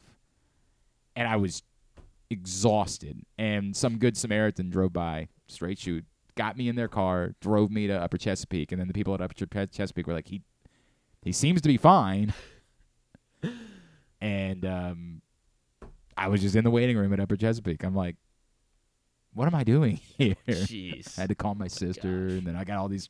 I like I was definitely fired that day. Oh like I was gosh. fired from the job because I didn't show up, and I had to like scramble to try to explain the story. And I remember Drew, who I barely knew at the time, just being like, "Are you going to be at work tomorrow?"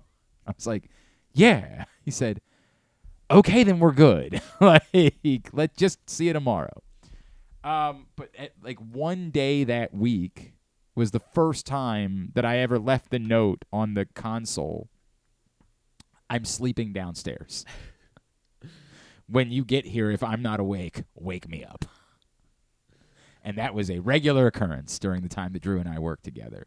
Was the so I would and the number of times that I would hear from somebody, dude, I thought today's show was really good. And I'd be like, I don't remember any of it. Man. I don't remember. Now, part of it was hungover. Part of it was also exhaustion, right? Like sleep deprivation. So you're one of those people that, yeah, he's, as I would- Ryan said, you perform I better. would I would go out until one in the morning, whatever it was, and then be back at work at five forty five. That was a regular thing. So it was. I would have to think that that qualifies as my greater greatest hungover accomplishment. Is and I had to put up with Forrester on top of it. Think about that. Like I wasn't just doing radio; I was doing it with Drew. It's a miracle. How did we not end up getting booted off the air? How did we not end up fired?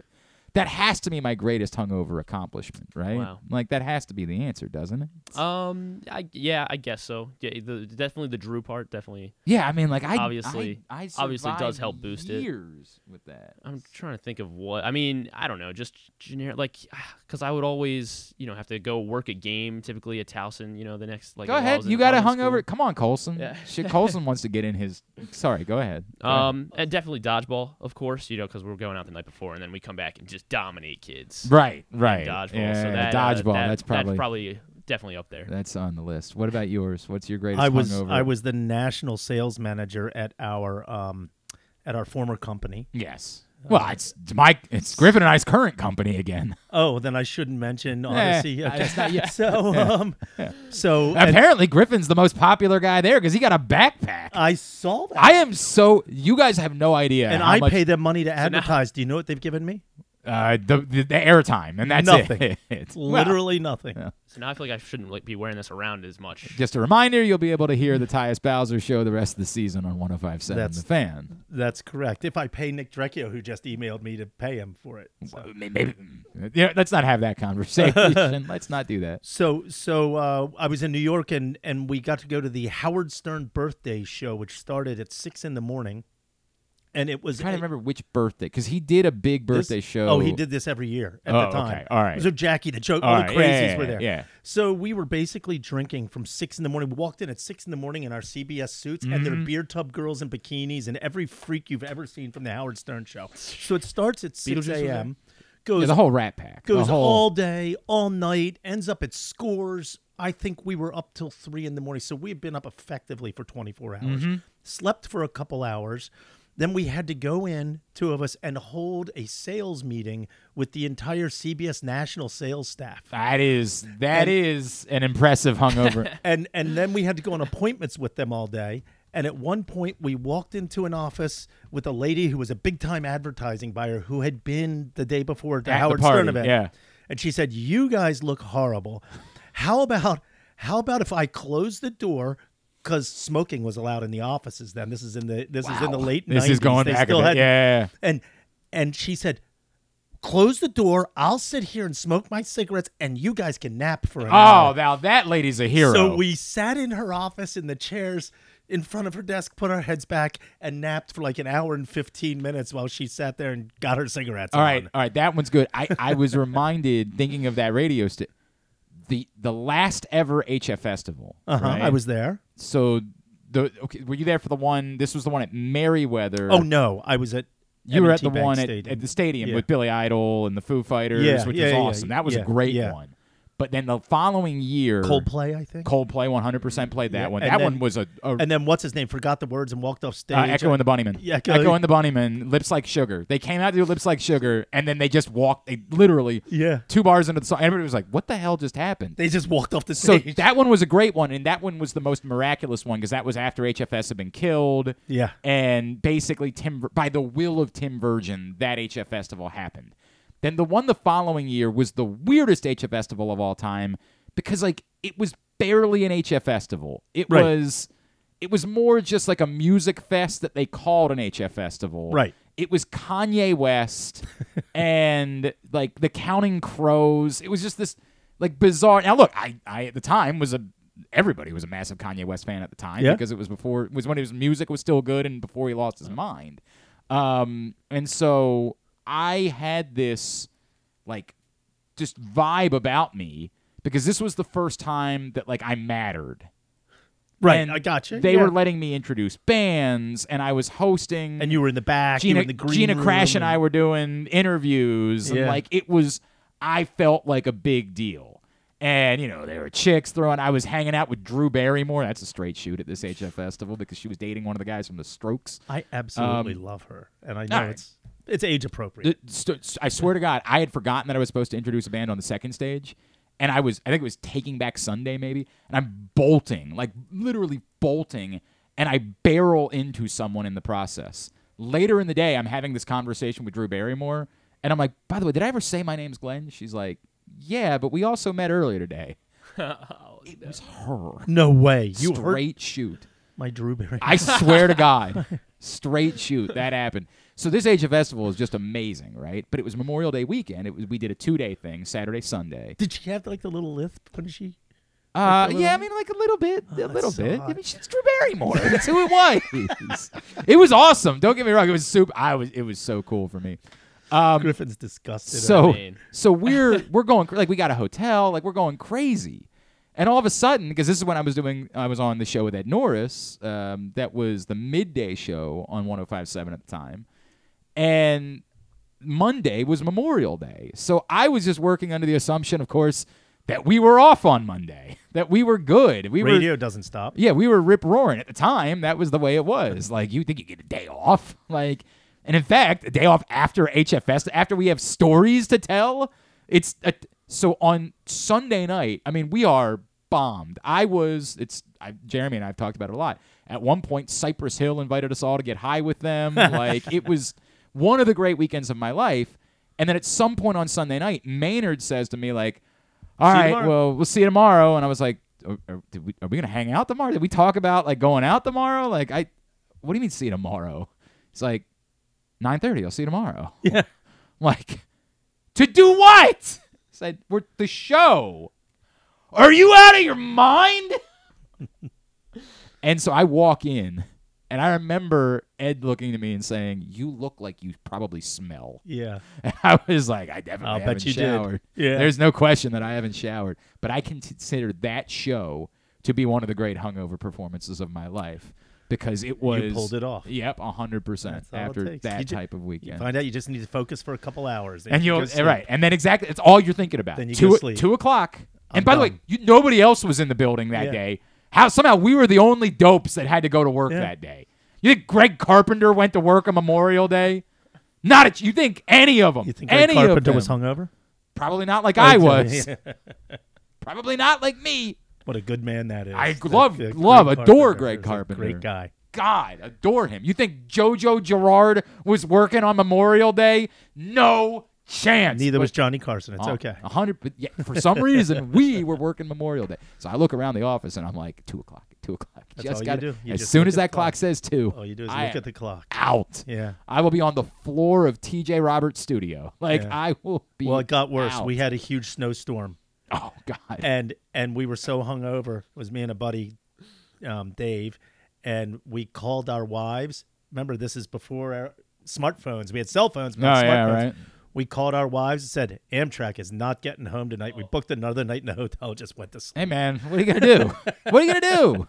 Now- and again, these are where sometimes these performances We performances. got home the next day. Our wives were There- like, "Oh." There's a fine line between greatest drunken performance and greatest hungover performance, yeah. right? Like there's a fine line between those two things because I think drunken performances have their own place. and they also happen all the time. I would, and that's the thing. I would say a hungover performance more difficult than a drunken performance. Takes more fortitude. A hundred percent. For you to withstand, You're not worrying about your performance when you're drunk. Right. Oh, not even thinking about it it. It's when joy you're hungover, and it's joyful. There's no joy hang to, a hungover You're trying to performance. hold everything together. You're not you're not having a good time.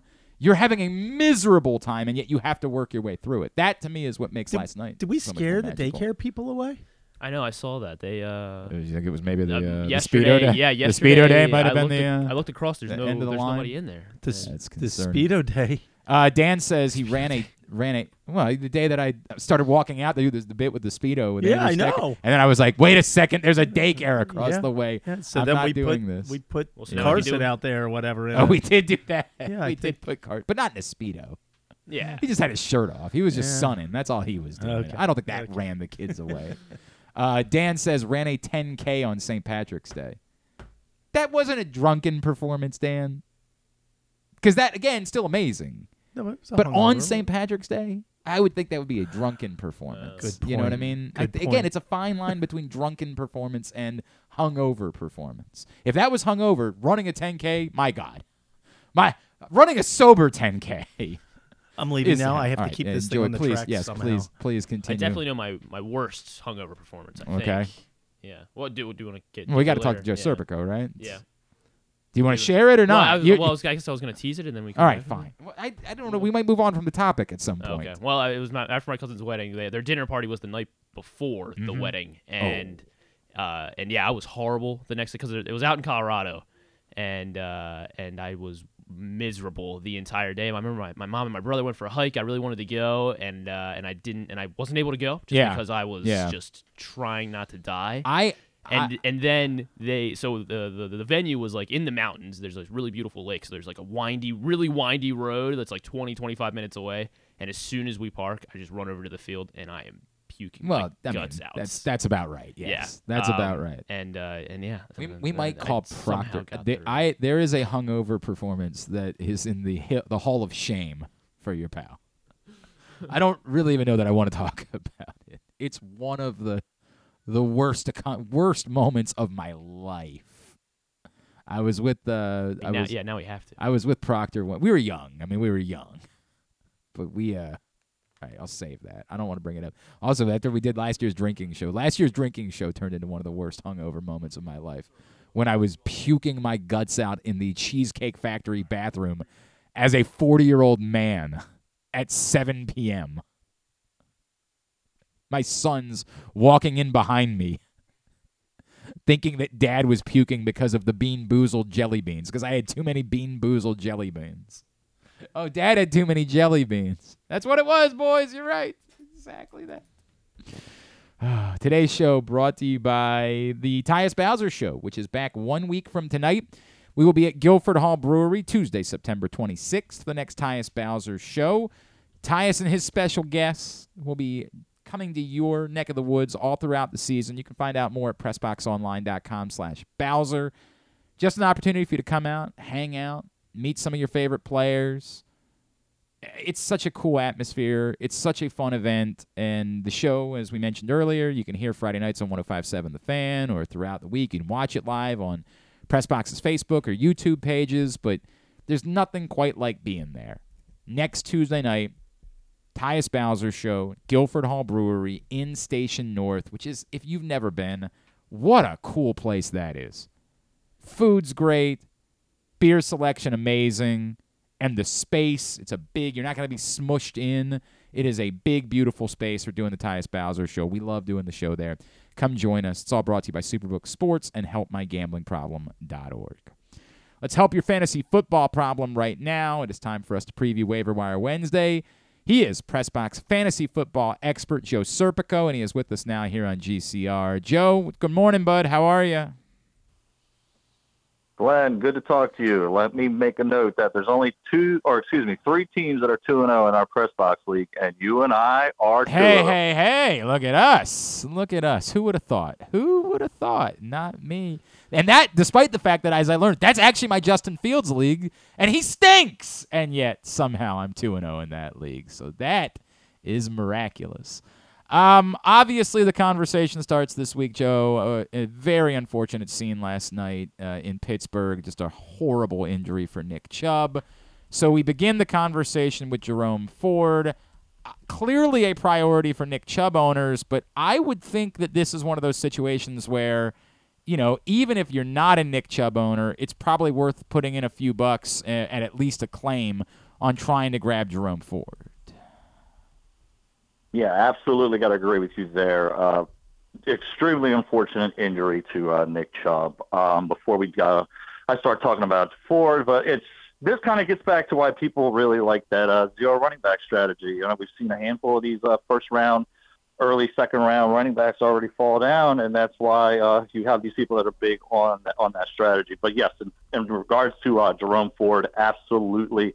Whether you have Chubb or not, uh, if you're looking for running back healthy, somebody that is going to uh, take over at least for the for now. Uh, everybody keeps wanting to say that maybe Kareem Hunt might be a guy that comes back. I just don't see that happening. I think people are forgetting the uh, friction between him and the team last year, so I just don't think that's going to be a thing. I think this is going to be Ford's job the rest of the year. So yes, that is somebody I'm definitely throwing a couple FAAB dollars on. At what what is, what is that number that you're willing to throw? So I'll, I'll give you an example. We just had uh, our buddy Ryan Ripken on. And in his league, we have a hundred dollars for the year. I am not a Nick Chubb owner, but you know, again, I, I do think that this is a player that's worth spending. How much? How much would you say it's worth spending for a Chubb owner, and then maybe for someone who isn't a Chubb owner? Uh, so I'm in a similar league where 100 dollars is you know kind of the currency to be having. I have my initial bid has been five dollars. Um, just kind of see. That's because I am a little bit strong at that running back position, so I don't Mhm. necessarily need him. Um, but if you're in a spot where you need him, I think I alluded to this last week. The weeks one and week two are where you find the majority of your best uh, waiver wire pickups.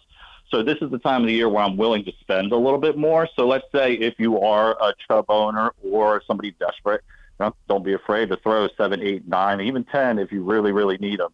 Uh, just because the rest of the way you're just kind of be picking and choosing in situations less like this. To be really honest, we're just going to be injuries are going to be kind of your main um, pickups the rest of the way. All right. Um, I, I, I don't know. I guess it's a different conversation for Saquon Barkley owners because he's not going to be done for the year, but he is going to be out for a few weeks. How how heavy do you go again? The obvious thing to say is if you're a Barkley owner, you're putting in uh, a claim for sure on Matt Breida, but uh, should others like is it is it worth putting in a claim if you're not a Barkley owner? And how do you ha- handle FAAB uh, dollars when it comes to Matt Breida? Yeah, Breida's just one of those guys that just doesn't excite you whatsoever as a player. There's a reason why Saquon Barkley was getting the most of that look. Um, when I put this piece up yesterday, you know, there was still a little bit of uncertainty about Barkley. Uh, yes, if you're a Barkley owner, maybe you know two, three dollars to get him on your team if you, you know if you need somebody to spot start for the next couple weeks. Um, but again, kind of similar to the Ford situation. If you're kind of strong at running back, Ford is a guy I definitely want. Uh, there's another guy. Hopefully, we're going to talk about in a second that I'm kind of high on. But Breida, uh, you know, out of the three uh, running backs that I kind of have listed this week, or four running backs that I have listed this week, he's kind of on the uh, the bottom end of the totem pole. Is the third one uh, Zach Moss? Uh, he's one of them. Zach Moss is definitely somebody you've got to consider as well. But then again, we got to kind of see what his situation is moving forward. You know, we don't. We're two weeks away from uh, Jonathan Taylor being able to come back. Does he come back to the Colts? We don't know. Uh, that's kind of a situation there that kind of leaves me, you know, not as much willing to throw, you know, the FAAB dollars as I, like I just mentioned before, because Ford, we know that's his job the rest of the way unless they find somebody. Uh, but Zach Moss is definitely somebody I want to add. Uh, at least kind of see how things play out for these next couple weeks. You're kind of hoping that Jonathan Taylor gets traded. Um, and hey, he might be a guy that ends up in Cleveland, and then I'm completely wrong about this Ford thing. So what do you do again? Like, what do you do if you're? It's is it only Zack Moss? It, if you're a Jonathan Taylor owner, you haven't been counting on anything. So what are you doing? Who's putting a claim in for Moss? Or is it a is he a Wednesday like if you wake up Wednesday morning and he's available, grab him guy? No, I'm still trying to you know, I still maybe throw him maybe two, three dollars to get him on my team just okay. because uh, just waiting for the you know, that extra period you just you know honestly whoever wakes up first in the morning seems like to be the ones that get those guys.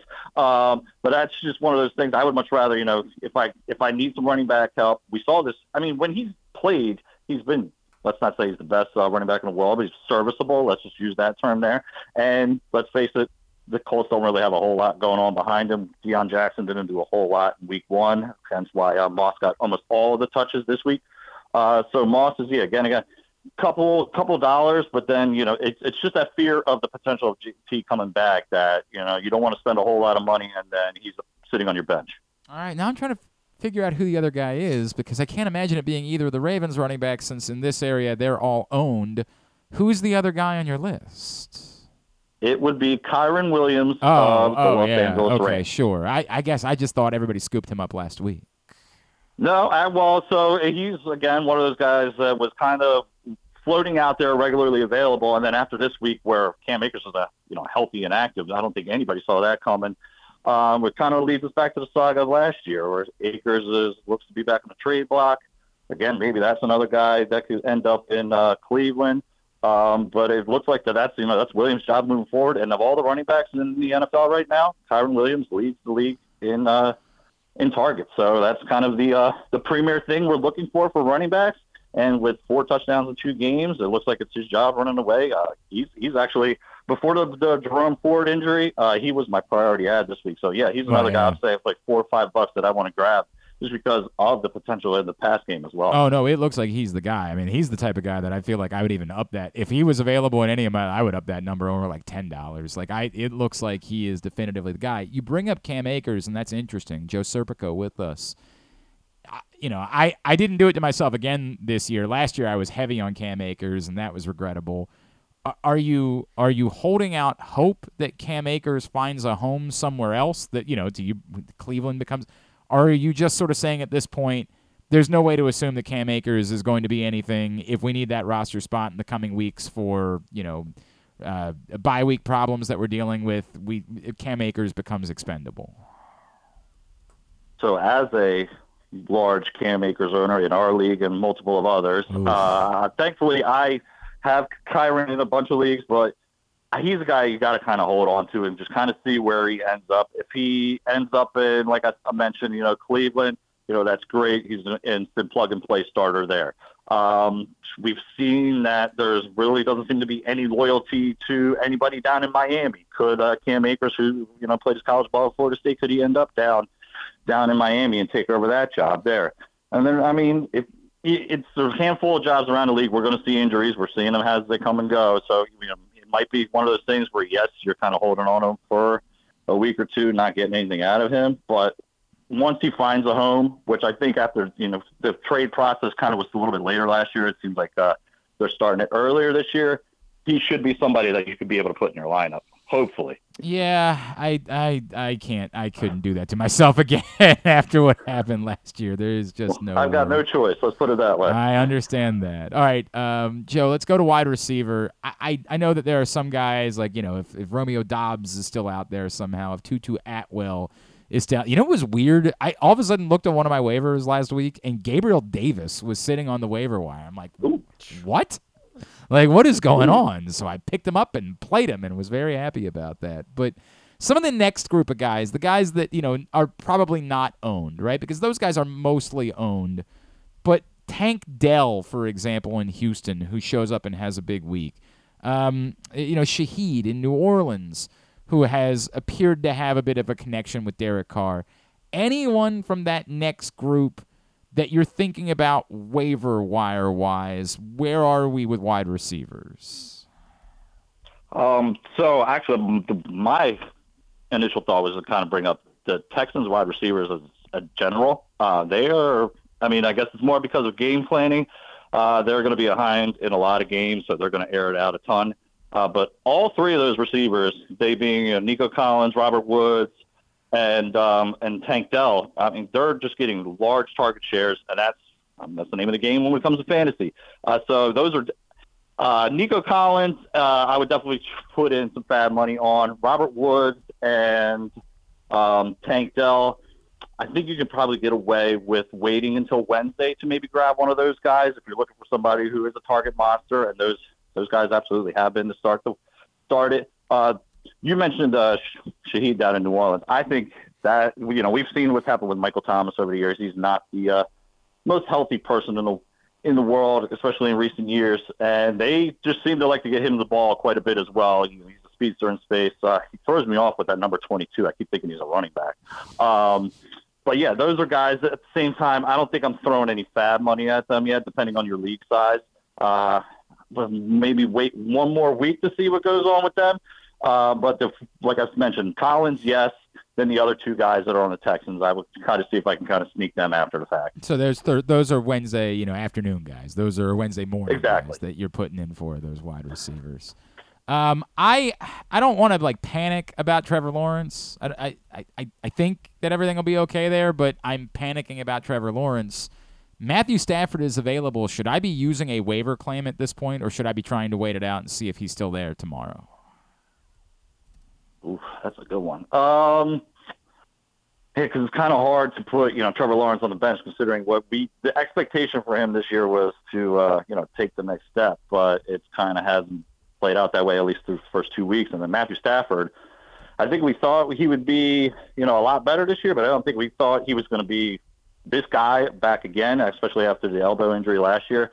Um, I would probably hope to try to get him on Wednesday, see if Okay. he's still kind of hanging around. Because if I had to guess, he's probably sitting around, you know, let's say 15 through 20. Not a whole lot of guys are uh, are being taken around there. Now, if you're, you know, like you lost one of your quarterbacks over the past couple of weeks, Oh, like yeah. me, if you're Aaron, Ro- you know. Aaron Rodgers, well, yes, okay, yeah, now because like I just went with Derek Carr this week, and that was not fun with seven points. Um, so yeah, that's a guy to absolutely like when you're in a situation like me. Yes, you want to kind of uh, start poking around for another quarterback there. Uh, if you're streaming tight end this week, Joe, where uh, where should I be looking? Zach Ertz, I'm bringing him back up again this week. Uh, leads the league in targets. Uh, you know, again, that's kind of what we target at this position. Uh, 18 targets already, so he leads the NFL. Uh, again, miraculous story that he's even back. The Cardinals are going to stink a lot this year. They're going to play catch up. Uh, he's going. He looks to be the number one receiver there. Uh, uh, while I'm mentioning it, I'm I might be considering dropping Marquise Brown at this point. Um, and Zach Ertz being the only receiver on that offense I want anything to do with, and uh, James Conner being the only uh, other player on Arizona that I want to deal with. Uh, but yeah, that is my my streaming guy for the week. Or I think last week I had him all the way down to like 20. He's going to be a borderline tight end one, and if he continues this kind of work, he might be let's say a top six option the rest of the way. If you're really desperate, what about Taysom Hill? I mean, after uh, after the uh, Jamaal Williams injury last night, he was start he started running the ball a little bit more. So maybe like you just he he kind of is a running back in a tight end slot. So it, that actually depends on what I've learned uh, going into this year. Uh, it all depends on how your league plays. So it looks like they have some leagues have him back at being a quarterback. um, If you can get him a tight end still in your league, he's one of those guys. Even you know, I think I mentioned him uh, when we were out there at Maryland Lad. Um, he's always got the potential to score a touchdown in three different ways. Uh, you, there's very few guys, especially at the tight end position, that you're going to find that with. Now, there's also the potential for extreme boom or bust at that position with him too, because there's weeks where we see him, you know, have one carry for one yard. We see games where he's just receiver only. Uh, so that that's kind of the uh, that kind of what holds him back. But then you do have that potential of him. You know, he is that guy that throws a touchdown pass, runs for a touchdown pass, and you know picks up 50 yards on the ground as well. So yeah, he's always a guy that, for like DFS purposes and spot start plays, he's always on my radar. Um, is Zach Ertz someone you're putting a claim in for? Yes. Yeah, I, at this stage, just because it's not only just because what we've seen these first two weeks, but what we saw last year and even prior to that, it's clear that the Cardinals want to get him involved in the game plan. Before the injury last year, he was a top five tight end. Uh, as of right now, he is, you know, he's number one in the league in targets. Uh, even dating back to his time back in Philadelphia, you know, he was always one of the premier tight ends. Uh, he's a guy that if you need tight end help, if you're like a perfect, if you're a Kyle Pitts owner, put in a claim for Zach Ertz. I'm not saying to get rid of Pitts, but we'll, it, I don't know what Atlanta's trying to do with uh, that whole Pitts situation. They got one of the best players at the position, at least athletically, but they never use them. So go with the guy that you know that's being used, and that's Zach Ertz. All right, all right, that's a strong endorsement of Zach Ertz. And then, I, and obviously not a waiver claim, but let me go back to quarterback for a second.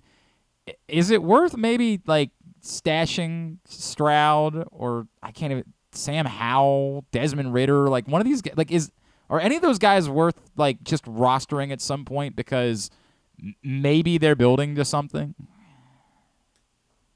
Stroud is going to be more like I kind of said before. I think they're just going to be a product of them just being behind a lot.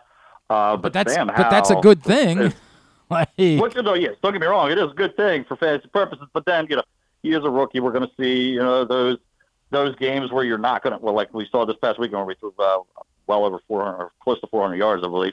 Um, but the, my guy that you mentioned there is Sam Howell. Uh, I love what I've seen from him so far. I, I was kind of big on him entering the preseason.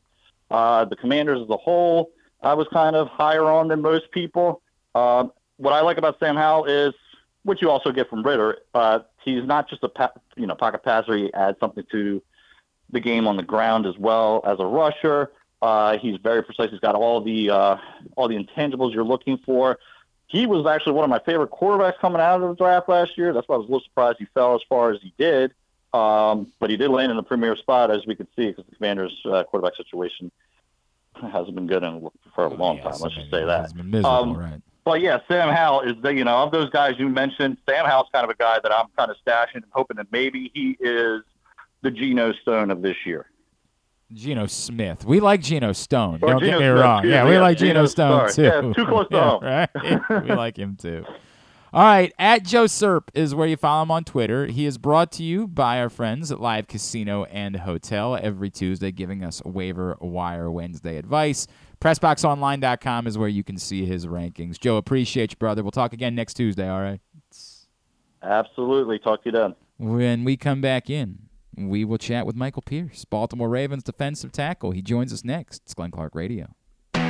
Why bet with the big boys this football season? Instead, try your hand with the local book, Superbook Sports, this fall. Superbook Sports is the book next door. Just a dedicated team of the best odds makers in Las Vegas, making sure you get the best prices and parlays anywhere. And now, Superbook will give you a bonus of up to $250 when you sign up and wager on the same day and use the promo code GlennClark23, G L E N N C L A R K 23. So bet with the best and use the promo code GlennClark23 this football season with Superbook Sports. Visit superbook.com for terms and conditions. Gambling problem? Call 1 800 Gambler. Maryland drivers, did you know you can save up to 77% on tolls with an E-ZPass Maryland discount plan? That's right, 77%. It's never been easier. Pick the plan that's right for you at driveeasymd.com. We'll keep you moving.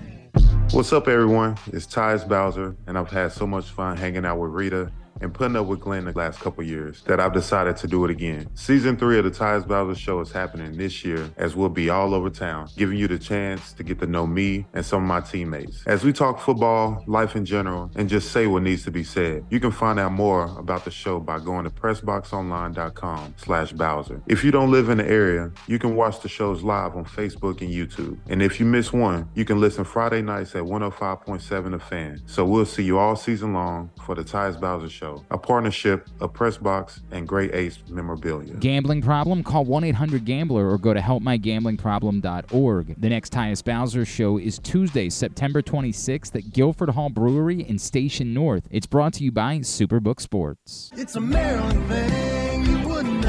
Where the waves meet the shore, you will find Dorchester County. Hi, this is Jimmy Charles. When I think of Maryland, I think Dorchester County on the eastern shore where it's open for making memories. Dorchester County, it's a Maryland thing. For more info, visit www.visitdorchester.org.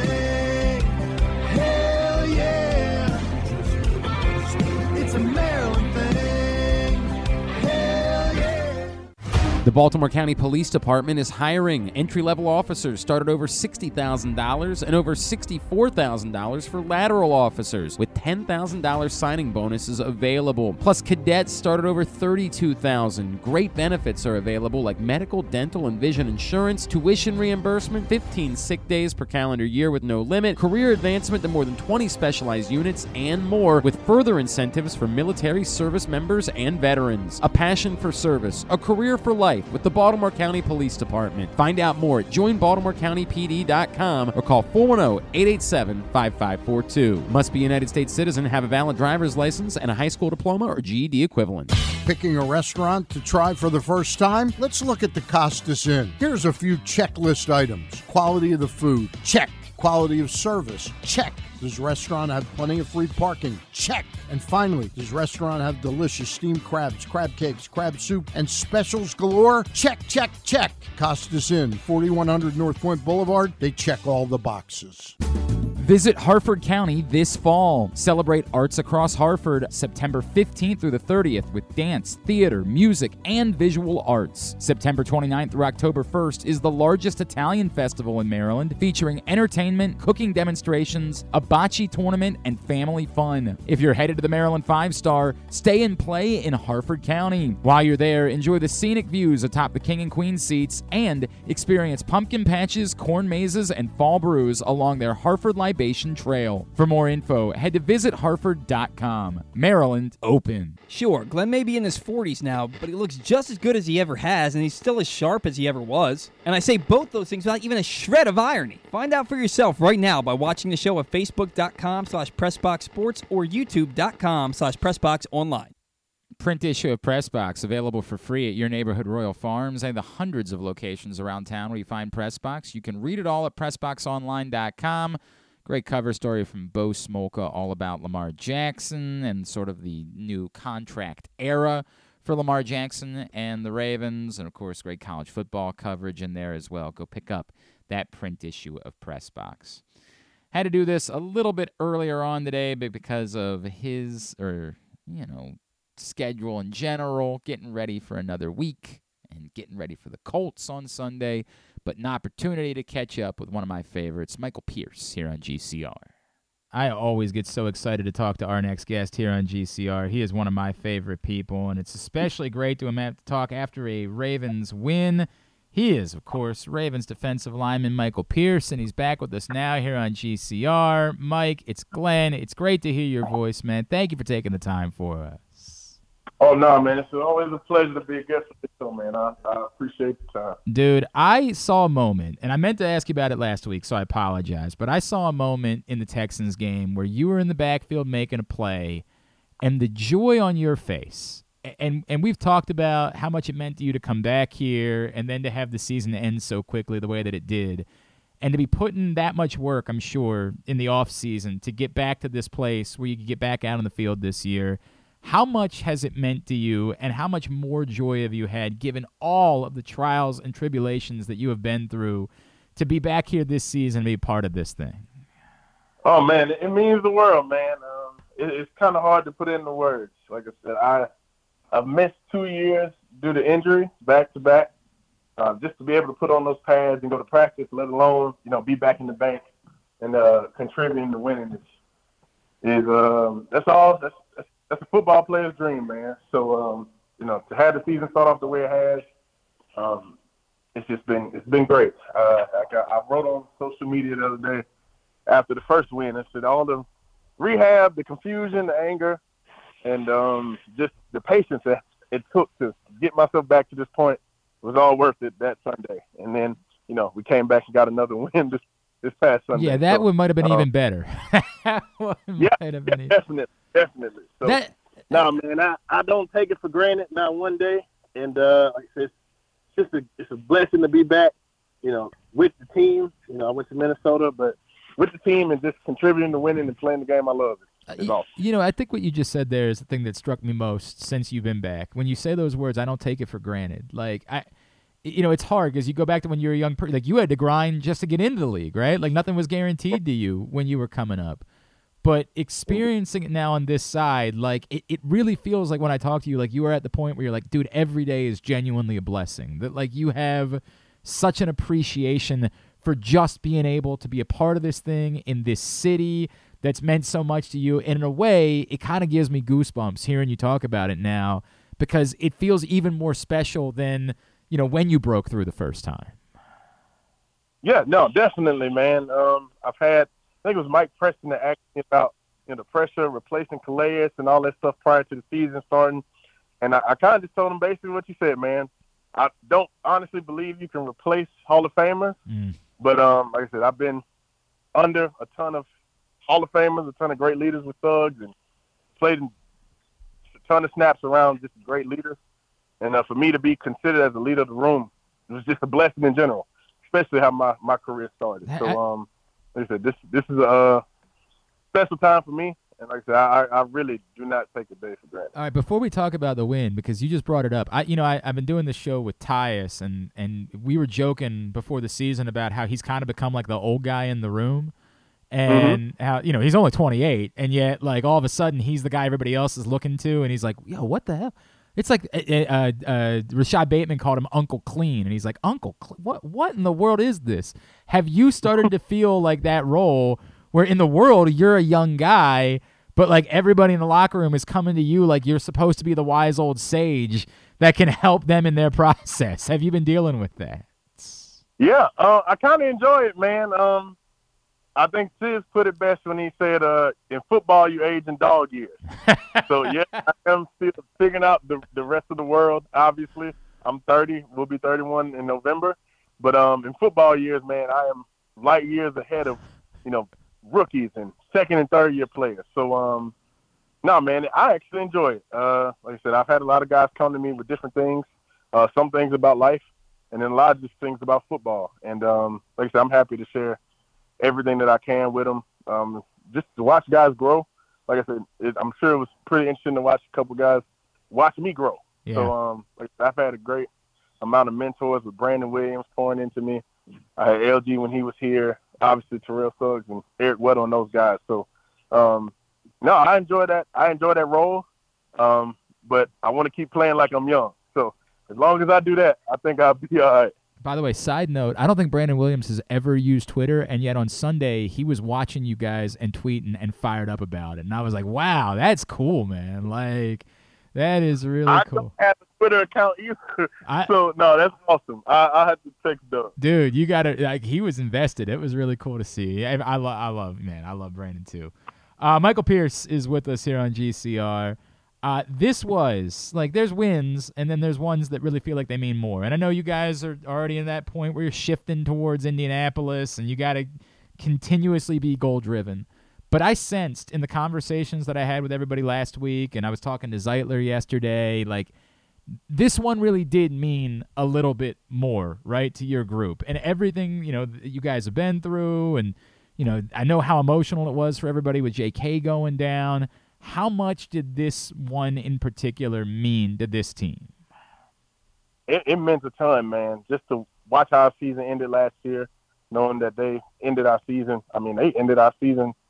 I think either my third, my third year, uh, stopping us from going to the playoffs. So obviously, in in in uh, in division game, those always mean a ton. But just the way our season ended last year, and um, like I said, th- that their team has been one of the top teams in the league, not only our division, for the past few years. So um, to get that win meant a lot. Like I said, to do it over there, knowing that they have to come see us at home later on in the year Mhm. was uh that was huge, man. So um, like you said, you play with your you don't play with your food, you just knock it out. So um, we got that done, and now they have to come see us, and you know we'll be ready for them when that happens. But nah, man, that was that was a big big win. Michael, you you know, everybody talks so much during the week about, you know, I, I referenced J.K., but you guys, you know, I think the word decimated would come to mind. Like there were a lot of guys that were sidelined. How what it, what does it say about this group that you guys can be going through all of this and put together such a complete performance, right? It wasn't either side of the ball carrying the other side of the ball. Everybody stepped up, everybody made plays. Like, what does it say about this group that you guys have together and how unique this particular group might be? we, we got a bunch of warriors, man. And like I said, I think Mr. DeCosta, obviously, Ozzy, and the whole scouting department, Coach Harbs, they've done a great job of just bringing a whole bunch of guys who are hungry and ready to win. So obviously, Odell's had all the fame and all that stuff, but he's a mm-hmm. team guy. Nelson Agholor, I don't know if he had a catch maybe one or two the first week, but he had a huge game this week.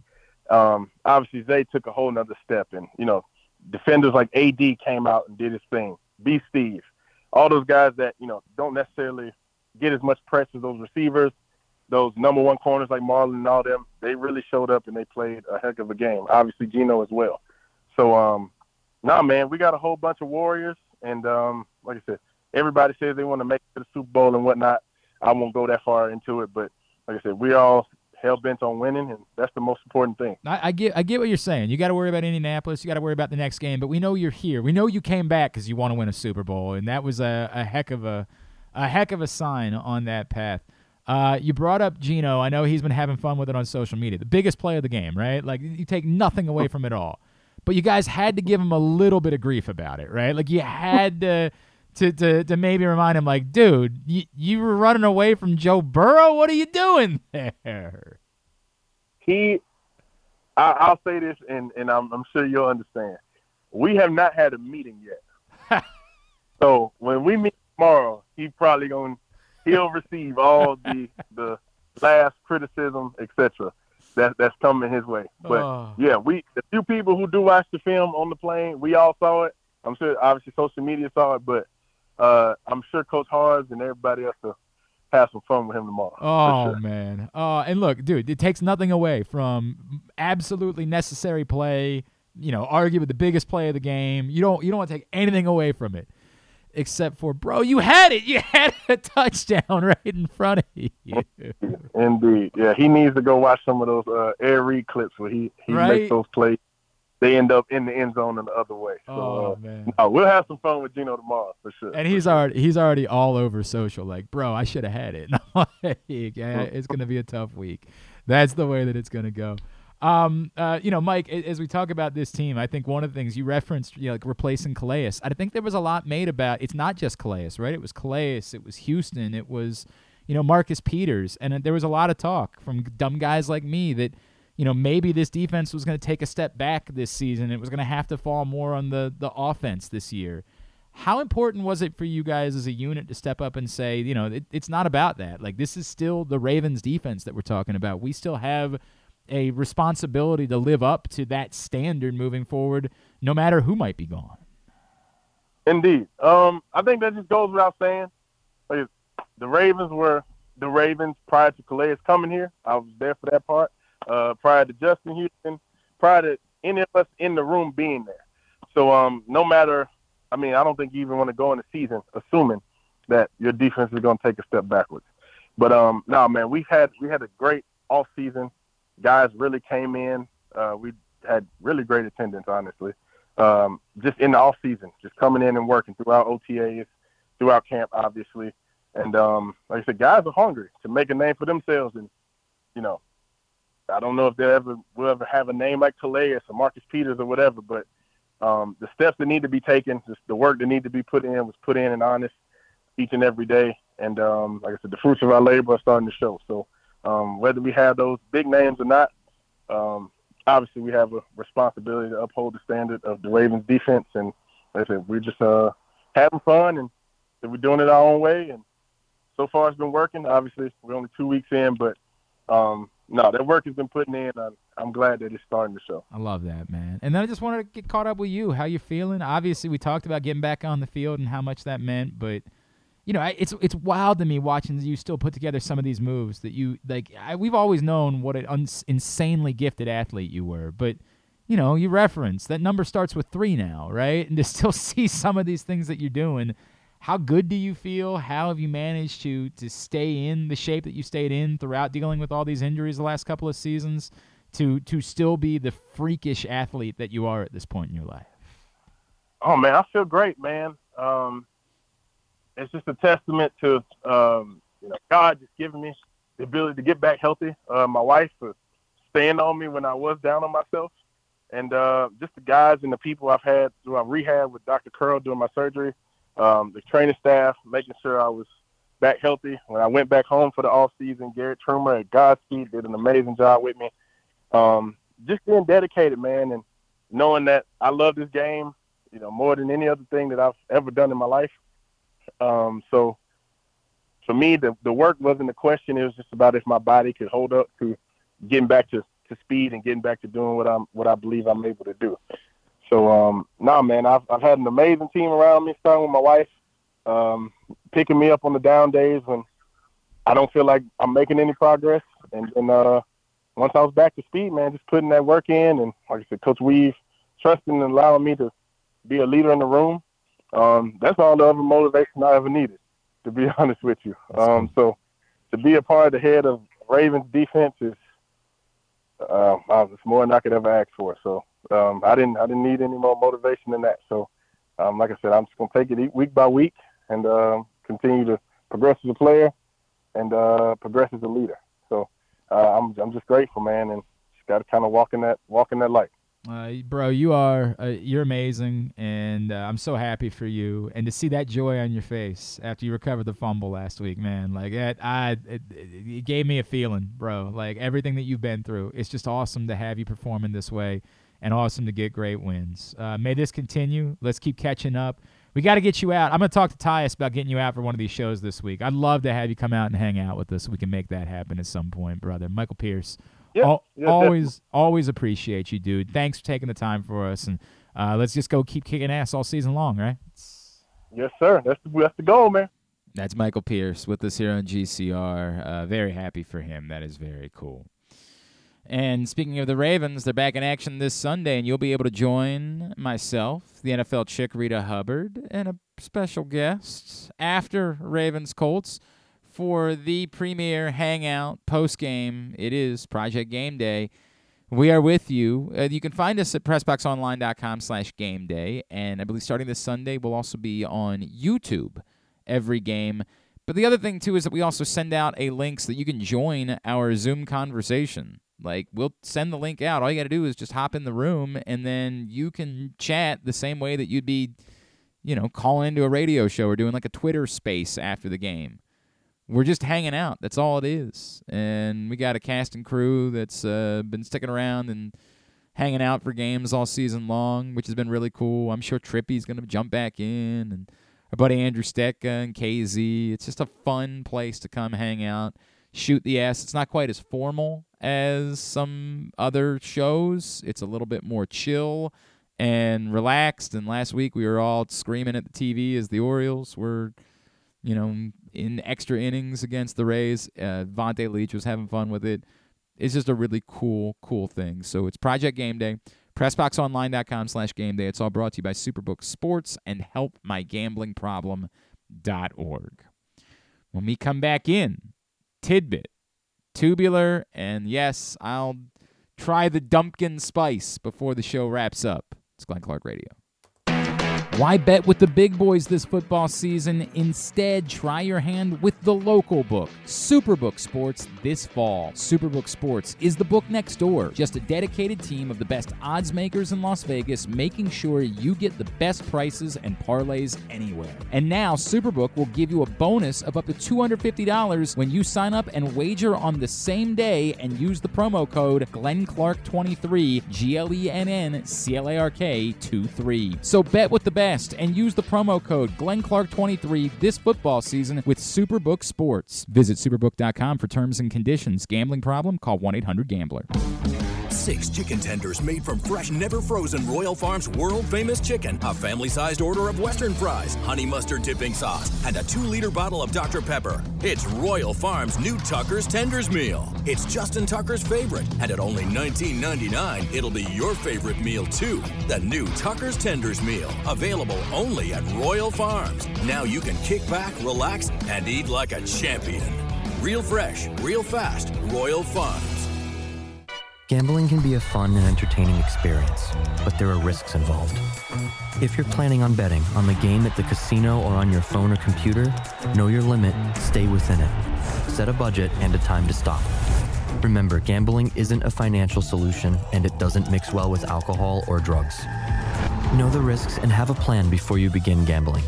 For free and confidential services, call 1 800 Gambler 24 7 or go to helpmygamblingproblem.org. The Maryland Five Star returns to iconic Fair Hill October 19th to 22nd, marking the next chapter in Maryland's equestrian tradition. Best described as the triathlon of horse eventing, you won't want to miss this thrilling sport. Enjoy a fall festival with local fare, retail vendors, and tons of family fun. Come for the event and stay for the experience in Cecil County, home to the Chesapeake Bay waterfront with vibrant small towns and accommodations to suit every desire. It's the place to be in October. Visit MarylandFiveStar.us for tickets. It's a Maryland thing you wouldn't understand. Where the waves meet the shore, you will find Dorchester County. Hi, this is Jimmy Charles. When I think of Maryland, I think Dorchester County on the eastern shore where it's open for making memories. Dorchester County, it's a Maryland thing. For more info, visit www.visitdorchester.org. It's a Maryland thing.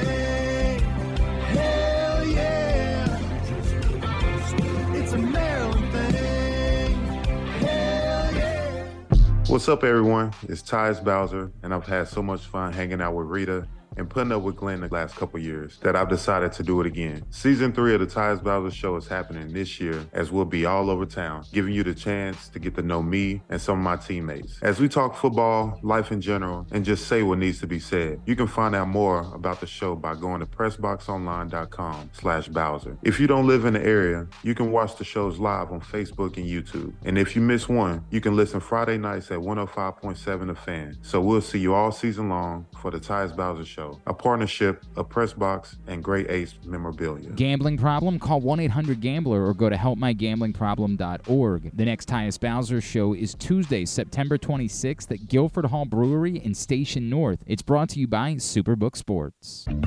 Make the most out of every day in your Toyota RAV4. Available in hybrid or gas only models. A RAV4 can get you where you want to go in style. Check out buyatoyota.com for deals on new RAV4s from your local Toyota dealer today. All electronic tolling is here to stay in Maryland, and DriveEasyMD.com helps you cruise a little easier. We're Maryland's tolling resource, home to E-ZPass, pay by plate, and video tolling. It's never been easier to pay your way. DriveEasyMD.com will keep you moving. Make sure you're tuned in every Tuesday for Pressbox fantasy football analyst Joe Serpico to get you ready for your waiver wire Wednesday, brought to you by Live Casino and Hotel. And if you have other fantasies you want fulfilled, subscribe to Glenn and Jeremy Kahn's OnlyFans page at Wait, are people supposed to know about that? So a lot of hullabaloo the last couple days about the hit that knocked uh, Travis Hunter out. He's going to miss a couple of weeks, and um, there's a couple of elements to it, right? So the first is the kid's name from Colorado State is Henry Blackburn. Uh, there was a big story made about he was receiving death threats, and like that's way over the top. I mean, it's way over the top, and it, we need to be able to say it's unacceptable we also need to be able to say, but the hit was unacceptable too, right? Like that doesn't none of this justifies anything. These are separate thoughts. The hit was unacceptable. His reaction, his standing over a little bit and flexing a little bit after the hit is is horrendous. It takes away all like, dude, I was just trying to make a football play and like Well, eh, that- but he couldn't even make that argument anyway because it was clear. Well, it was clear that it was afterwards, but you can always say like th- these things happen so much quicker than we're willing to acknowledge. Yeah. Like if he's getting over there to make a play and the ball's not there, for uh, like it's we're we're pretending like this happened 10 seconds after the play was over. That's not the case. All he's seeing is seeing red. There's a ball, receiver coming down the sidelines. He's seeing red. If that guy goes to catch the football, I'm breaking it up. Now, the fact that he stood over him a little bit afterwards, the fact that he flexed a little bit after it was clear, makes the intent question far more legitimate, right? There is gray area here for us to assume that we know that like this guy was purposely trying to be dirty or take Travis Hunter out of the game versus he was purposely trying to make a really hard hit. We don't know. We don't know. It's not a good look and it's not acceptable. Colorado State apparently is not going to suspend him. That's the the next awkward layer to it. Like we can say, hey, it's not okay to send death threats. You got to get a hold of yourself. You got to get like get a grip on your life. If that's who you are. And frankly, you know, we should be seeking these people out and arresting them. Like that's not a that's not a bit this thing where like nobody should ever be punished for anything where like if you're breaking laws and it is illegal to threaten someone's life, we shouldn't just say, "Eh, it's football." Like people, you know, get out of No, you should be arrested. You should be in jail. It is it is questionable. I can understand that the Colorado State coach Jay Norvell, as much as he made an ass out of himself last week. And by the way, I did some of the like if you read more into what he was saying, I don't know, some of the comments didn't come off the same way that the hat thing was dumb. Like that was dumb and there's no getting around it. Trying to pretend like th- this is as dumb as when Colin Cowherd said it. It's as dumb as everybody freaking out about, you know, how John Fetterman dresses in the Senate. We we got to get a grip as a society about these things. I don't want my quarterback wearing a backwards hat. Yeah, or, or or Jay Norvell being like, "Well, we don't wear sunglasses." Like, as if sunglasses have anything to do with anything about a person. It's embarrassing for you. You're embarrassing for making it seem like it, it was embarrassing when Randy Edsall wanted his guys to cut his hair. These things have nothing to do. We, we've got to at some point evolve as a society. I'm not suggesting everybody can just walk around naked or that you could, but the idea that somehow somebody wearing sunglasses says something about their character and that's not what you want to be as a program, get the entire F out of here. Should he be suspended? I, it was a bad look. It was a bad look. I I don't have the correct answer to that question. And it sure as hell sucks for Colorado that they're not going to have Travis Hunter for the biggest games of their season coming up here in the next couple of weeks. Makes it really tough for you to go beat Oregon, USC without Travis Hunter.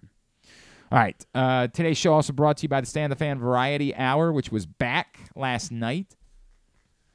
Stan Ross Grimsley, Luke Jackson were in action talking baseball. If you missed that show, find it at facebook.com slash pressboxsports. Click on the videos tab. Go to youtube.com slash pressboxonline or pressboxonline.com slash video. I feel like I'm like welching out of the, the issue at hand, whether the kid should be suspended or not, right? Like I'm just sort of saying. I feel like But I, I think there is more gray area than a lot of people. I think a lot of people, it's very emotional. It's very highly charged. It's the Colorado, Col- you know, the Colorado thing is bigger than that. It feels like it's there's a, a racial, you know, la- layer to it, an element to it, and we we lose context. I think if we stripped all of that context away, we would probably say this isn't okay. But I don't know that we would feel as charged about whether or not a kid should be suspended for as as bad as it was, and it was bad. It, when we say words like dirty, there are things that are utterly separated from football. I mean, completely separated from football. This, you can look at it and say, that kid was coming over to try to blow up a play on the sideline. And as quick as the game is played, for him to know with certainty or have enough time after he realized that the pass was incomplete to have held up, m- maybe, but to assume it is tough. I can't get it. The standing over part is the part, mm-hmm. right? I'm gonna. I I, th- I would say I think he should probably be suspended for a game, and or even if the NCAA should say something. Well, I don't. I don't think the NCAA has any They're jurisdiction in these situations. I think it's the conference can suspend people or the school. Like I don't think the NCAA can suspend. I- If not for not for on field. I think they can suspend for like, like, uh, um, off whatever, Yeah, uh, stuff that happens away. Yeah, yeah, yeah. I don't think they can Um, suspend for on field. Um, but you know, if this these are the type of hits that football is trying to get rid of, I and agree. they this this is they need to they need to suspend him to show that that there are reper, repercussions for I, I maybe it's not a game, maybe it's a half, right? Maybe it's to your point, it's to make a statement to Mhm. say this isn't acceptable, but to also acknowledge, but we know that it, it's probably not quite as bad as everybody's making it out to be. Yeah. Right? Like somewhere in between those two things. So and the fact that you know that it looks so bad, like the ball is on the ground before he No, I get it. I mean, goes it- and hits him. It- and the standing tough, over, tough. like you can't get over the standing, the flexing part. Like you can't get over that part. Like that part, you lose ambiguity in that moment. All right. Uh, I feel like there was something else that popped up today that I wanted, and I just I never remember, and I didn't write it down. We're so Orioles Ravens centric right now. Like we're Yeah. just so tunnel vision locked in on Orioles Ravens that like everything else going on in the world of football. There were two football games last night. I, we, I mean, of course, talked about the Nick Chubb thing. Steelers offenses. The, dude, the stat about this. Did you see this number? Hang on a second. Um, I want to. Is it the like the defensive numbers or the? it was the the fourth quarter. Oh, the fourth quarter. Did you see the I don't know if stat I about saw the that fourth one. quarter? Oh my god. About the Steelers fourth quarter. Hang on a second. Let me let me uh let me pull let me pull Okay. this guy Okay. up real quick. Real quick. Let me pull this guy up. By the way, what a dreadful night of I mean just bad football, like nothing. I, and, The- and, and the number by the way, look at the Sunday night football schedule for the year when you get the chance. And tell me how many games you're actually excited about. There's a couple that at least involve a good team. This Sunday This night week's is bad. Awful. I mean, awful. On the heels of you already had the Cowboys Giants debacle. This Sunday night was at least competitive. Like you got that. After that is Chiefs Jets. So again, I Was that gonna one, be You good, can't you but- can't blame them over that because it, it seemed like it was going to be exciting and good. Now it's dreck. Niners Cowboys should Yeah, be this good. Sunday, by the way, for people that don't know, is Steelers Raiders. Oh, oh. Yeah, what was the one? Uh, week five. Week five is Cowboys Niners. so yeah, that one That's good. uh, is stands out. Yes. Uh, Giants Bills. Giants look like uh, I don't know. They won, I guess. No. Dolphins Eagles. Yeah, that one's a that one obviously. Uh, Bears Chargers. Two 0 and two teams right now. I mean, we assume that the Chargers at least are going to be better than that. Well, we say we assume. We we think the Chargers might be better. Than week nine is Bills Bengals. Yeah, that one's a really good one. Yep. Jets Raiders. Week ten. Oh. They that one does the star. I think means you can flex it. Yeah, that's I when you start getting Okay. to flex Yeah, yeah. territory. Uh, so the, that one, yeah, Jets Raiders not good. So week eleven. so of the of the weeks leading up to flex time, there's three. There's three good Sunday night football games, like games that you're actually excited for. Week eleven is Vikings Broncos, which uh, I don't know. No, no. Well, what Vikings Bronco- Broncos? What are you pretending that's a good football Well, game Vikings for? were good last year. Broncos, I think, are better. That's bad. It's two bad football teams. We'll see what happens. Thanksgiving night is uh, Niners Seahawks. Okay, I mean at least I guess it could be worse. Like dude, it's, Ravens. it's bad. It's bad. We we can we we I've accomplished what I need to accomplish here. It's bad.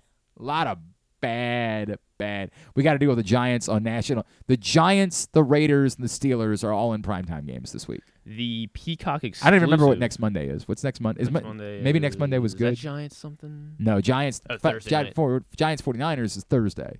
So the Giants, the Steelers, the Raiders, and God, I, like are all in primetime games. Of the, I remind me, I, I feel like maybe it wasn't that bad next Monday. Next Monday is another doubleheader. Well, not really a doubleheader Um, though, because it's seven it's and the eight. staggered, right. Yeah. Eagles Bucks at seven, and then Rams Bengals at uh, eight. So I mean, at least there's some good. th- There are some good teams. Of the four, of the eight teams involved in primetime this week, three of them are good. Uh, yeah, yeah I mean the Bengals. are and, and that so. I'm counting the Bengals on that Yeah, oh, list. oh, you are. I'm counting the Bengals as a good team in order to get three. I, at Well, least Bucks and Eagles are both undefeated, so Let's not pretend the Bucks are. Let's not do that. two and zero against the Let's- spread as well. They oh heroes, heroes, no question about that. Uh, from uh, Kevin Patra on Twitter, who's with NFL.com. The Steelers entered the fourth quarter trailing the Browns by three. Pittsburgh generated negative seven yards of offense in the fourth quarter. They won the game. Ugh, God. I mean, awful. Do Just I, awful. How do they keep going with Canada? I don't. I, I don't. I mean, I, I don't know. I, you can tell me that it's Matt Canada's fault. There's nothing that I've. When everybody No, I- gets excited about Kenny Pickett, I'm like, I, I get it. You could say gamer. You can say he's got a little moxie. But there is so much difference between gamer or moxie and good quarterback. And there is nothing that I've seen from him that raises to the next level of quality of quarterback. Like, can he make some throws? Yes, he can make some throws. Can he be a consistently high level quarterback in the NFL? We're still very early. There's still time, but I have seen nothing that makes me feel that way. I think he's a guy that's got moxie. I think he's a, you know, a, a fighter. I think he's a whatever you want to use, but I didn't see anything that makes me feel that way. And the other game was just an abomination. just I, they weren't doing themselves when they had the uh, Oh, they the- the, score bug in the corner. Well, they had the score bug in the corner of like. oh, and like it just 20 kept saying six three Yes, the entire 6-3. time. I was like, I, I have, there's Yeah, no, reason. And I then they wanted to put it on half of your screen. Like you couldn't just change the channel to watch the other game if that's what you wanted. Ugh. Maybe just do a double header. If I you- know that's what I'm like. Just just do the 10, 10 p.m. start, seven and ten. Kyle Schwarber hit a ball 800 feet yesterday. Did Oh, that's see cool. That's cool. All right, Tidbit is brought to you today by uh, Superbook. Again, Glenn Clark 23 is the code. Use it right now. Superbook.com or download the Superbook app, and you will get a first bet, same day first bet match up to $250, win or lose. Again, Glenn Clark 23, Superbook.com or the Superbook app. That? Noted good guy Marcell Ozuna hit his uh, 35th home run of the season on Yay. Sunday. Braves now have four hitters that have 35 home runs on the season. First time in MLB history that there are four players on the same team with 35 home runs. Okay. Matt Olson, Acuna, Austin Riley, and now By the way, uh, real quick, the line is set for Ravens Colts, so it's Superbook. I saw it was like it looks big. There's a lot of big lines this What- week. what do you think? What do you think? It was like seven or eight. Seven and a half. Seven and a half. Seven and a half. Okay. Yep. Uh, yeah, there's a lot of big lines Okay. this week. I think. Um, which one? Oh, Gunnar tripled again last night. Hell His yeah, ninth did. triple of the season. He is now tied for the seventh most by an Orioles hitter in a season. Can you name the six guys with more triples in a season? Twelve is the most. Gunnar's at nine right now, so he has a chance. But uh, can you name the guys that had more triples? Six of them. Uh, Brady Anderson. Brady Anderson is on the list twice. Yes, two seasons of ten triples. Adam Jones? Adam Jones not on the list. I, this is so. He had seven in 2008. That was his most. Uh, God. All right, I got uh, Ken Singleton. Uh, not Kenny Singleton.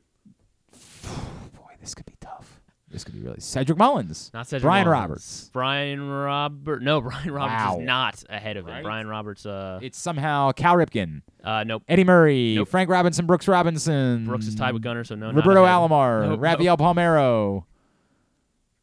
Is this the most random list of people that I've Uh, ever? no, I mean the, the top four were are notable. The- There's Paul Blair. Paul Blair's number one, 12. He holds the Orioles record, 12 triples in a season. I guess Singleton. Yeah, you guessed Singleton. Oh. Another friend of the program. Another friend of the pro. Another friend of the pro. Sounds like it's Mike Bordick. It's not Mike Bordick, but Mike is is warm.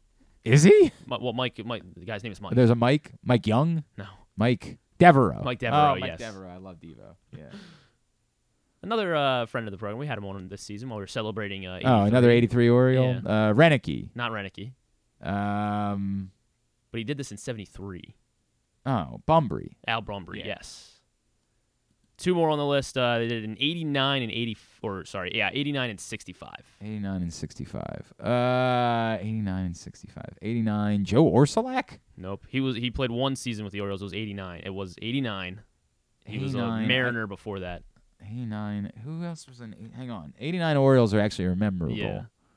Uh, 89 Oriole. 89 Oriole. 89 Oriole. Phil Bradley. Phil Bradley, Okay. ten triples that year in his lone season with the O's. And then the other one you said was 65. Uh, just tell me. Luis Aparicio. Oh, Louis Aparicio. I mean, a Hall of Fame baseball Mm. player. Probably could have gotten there eventually.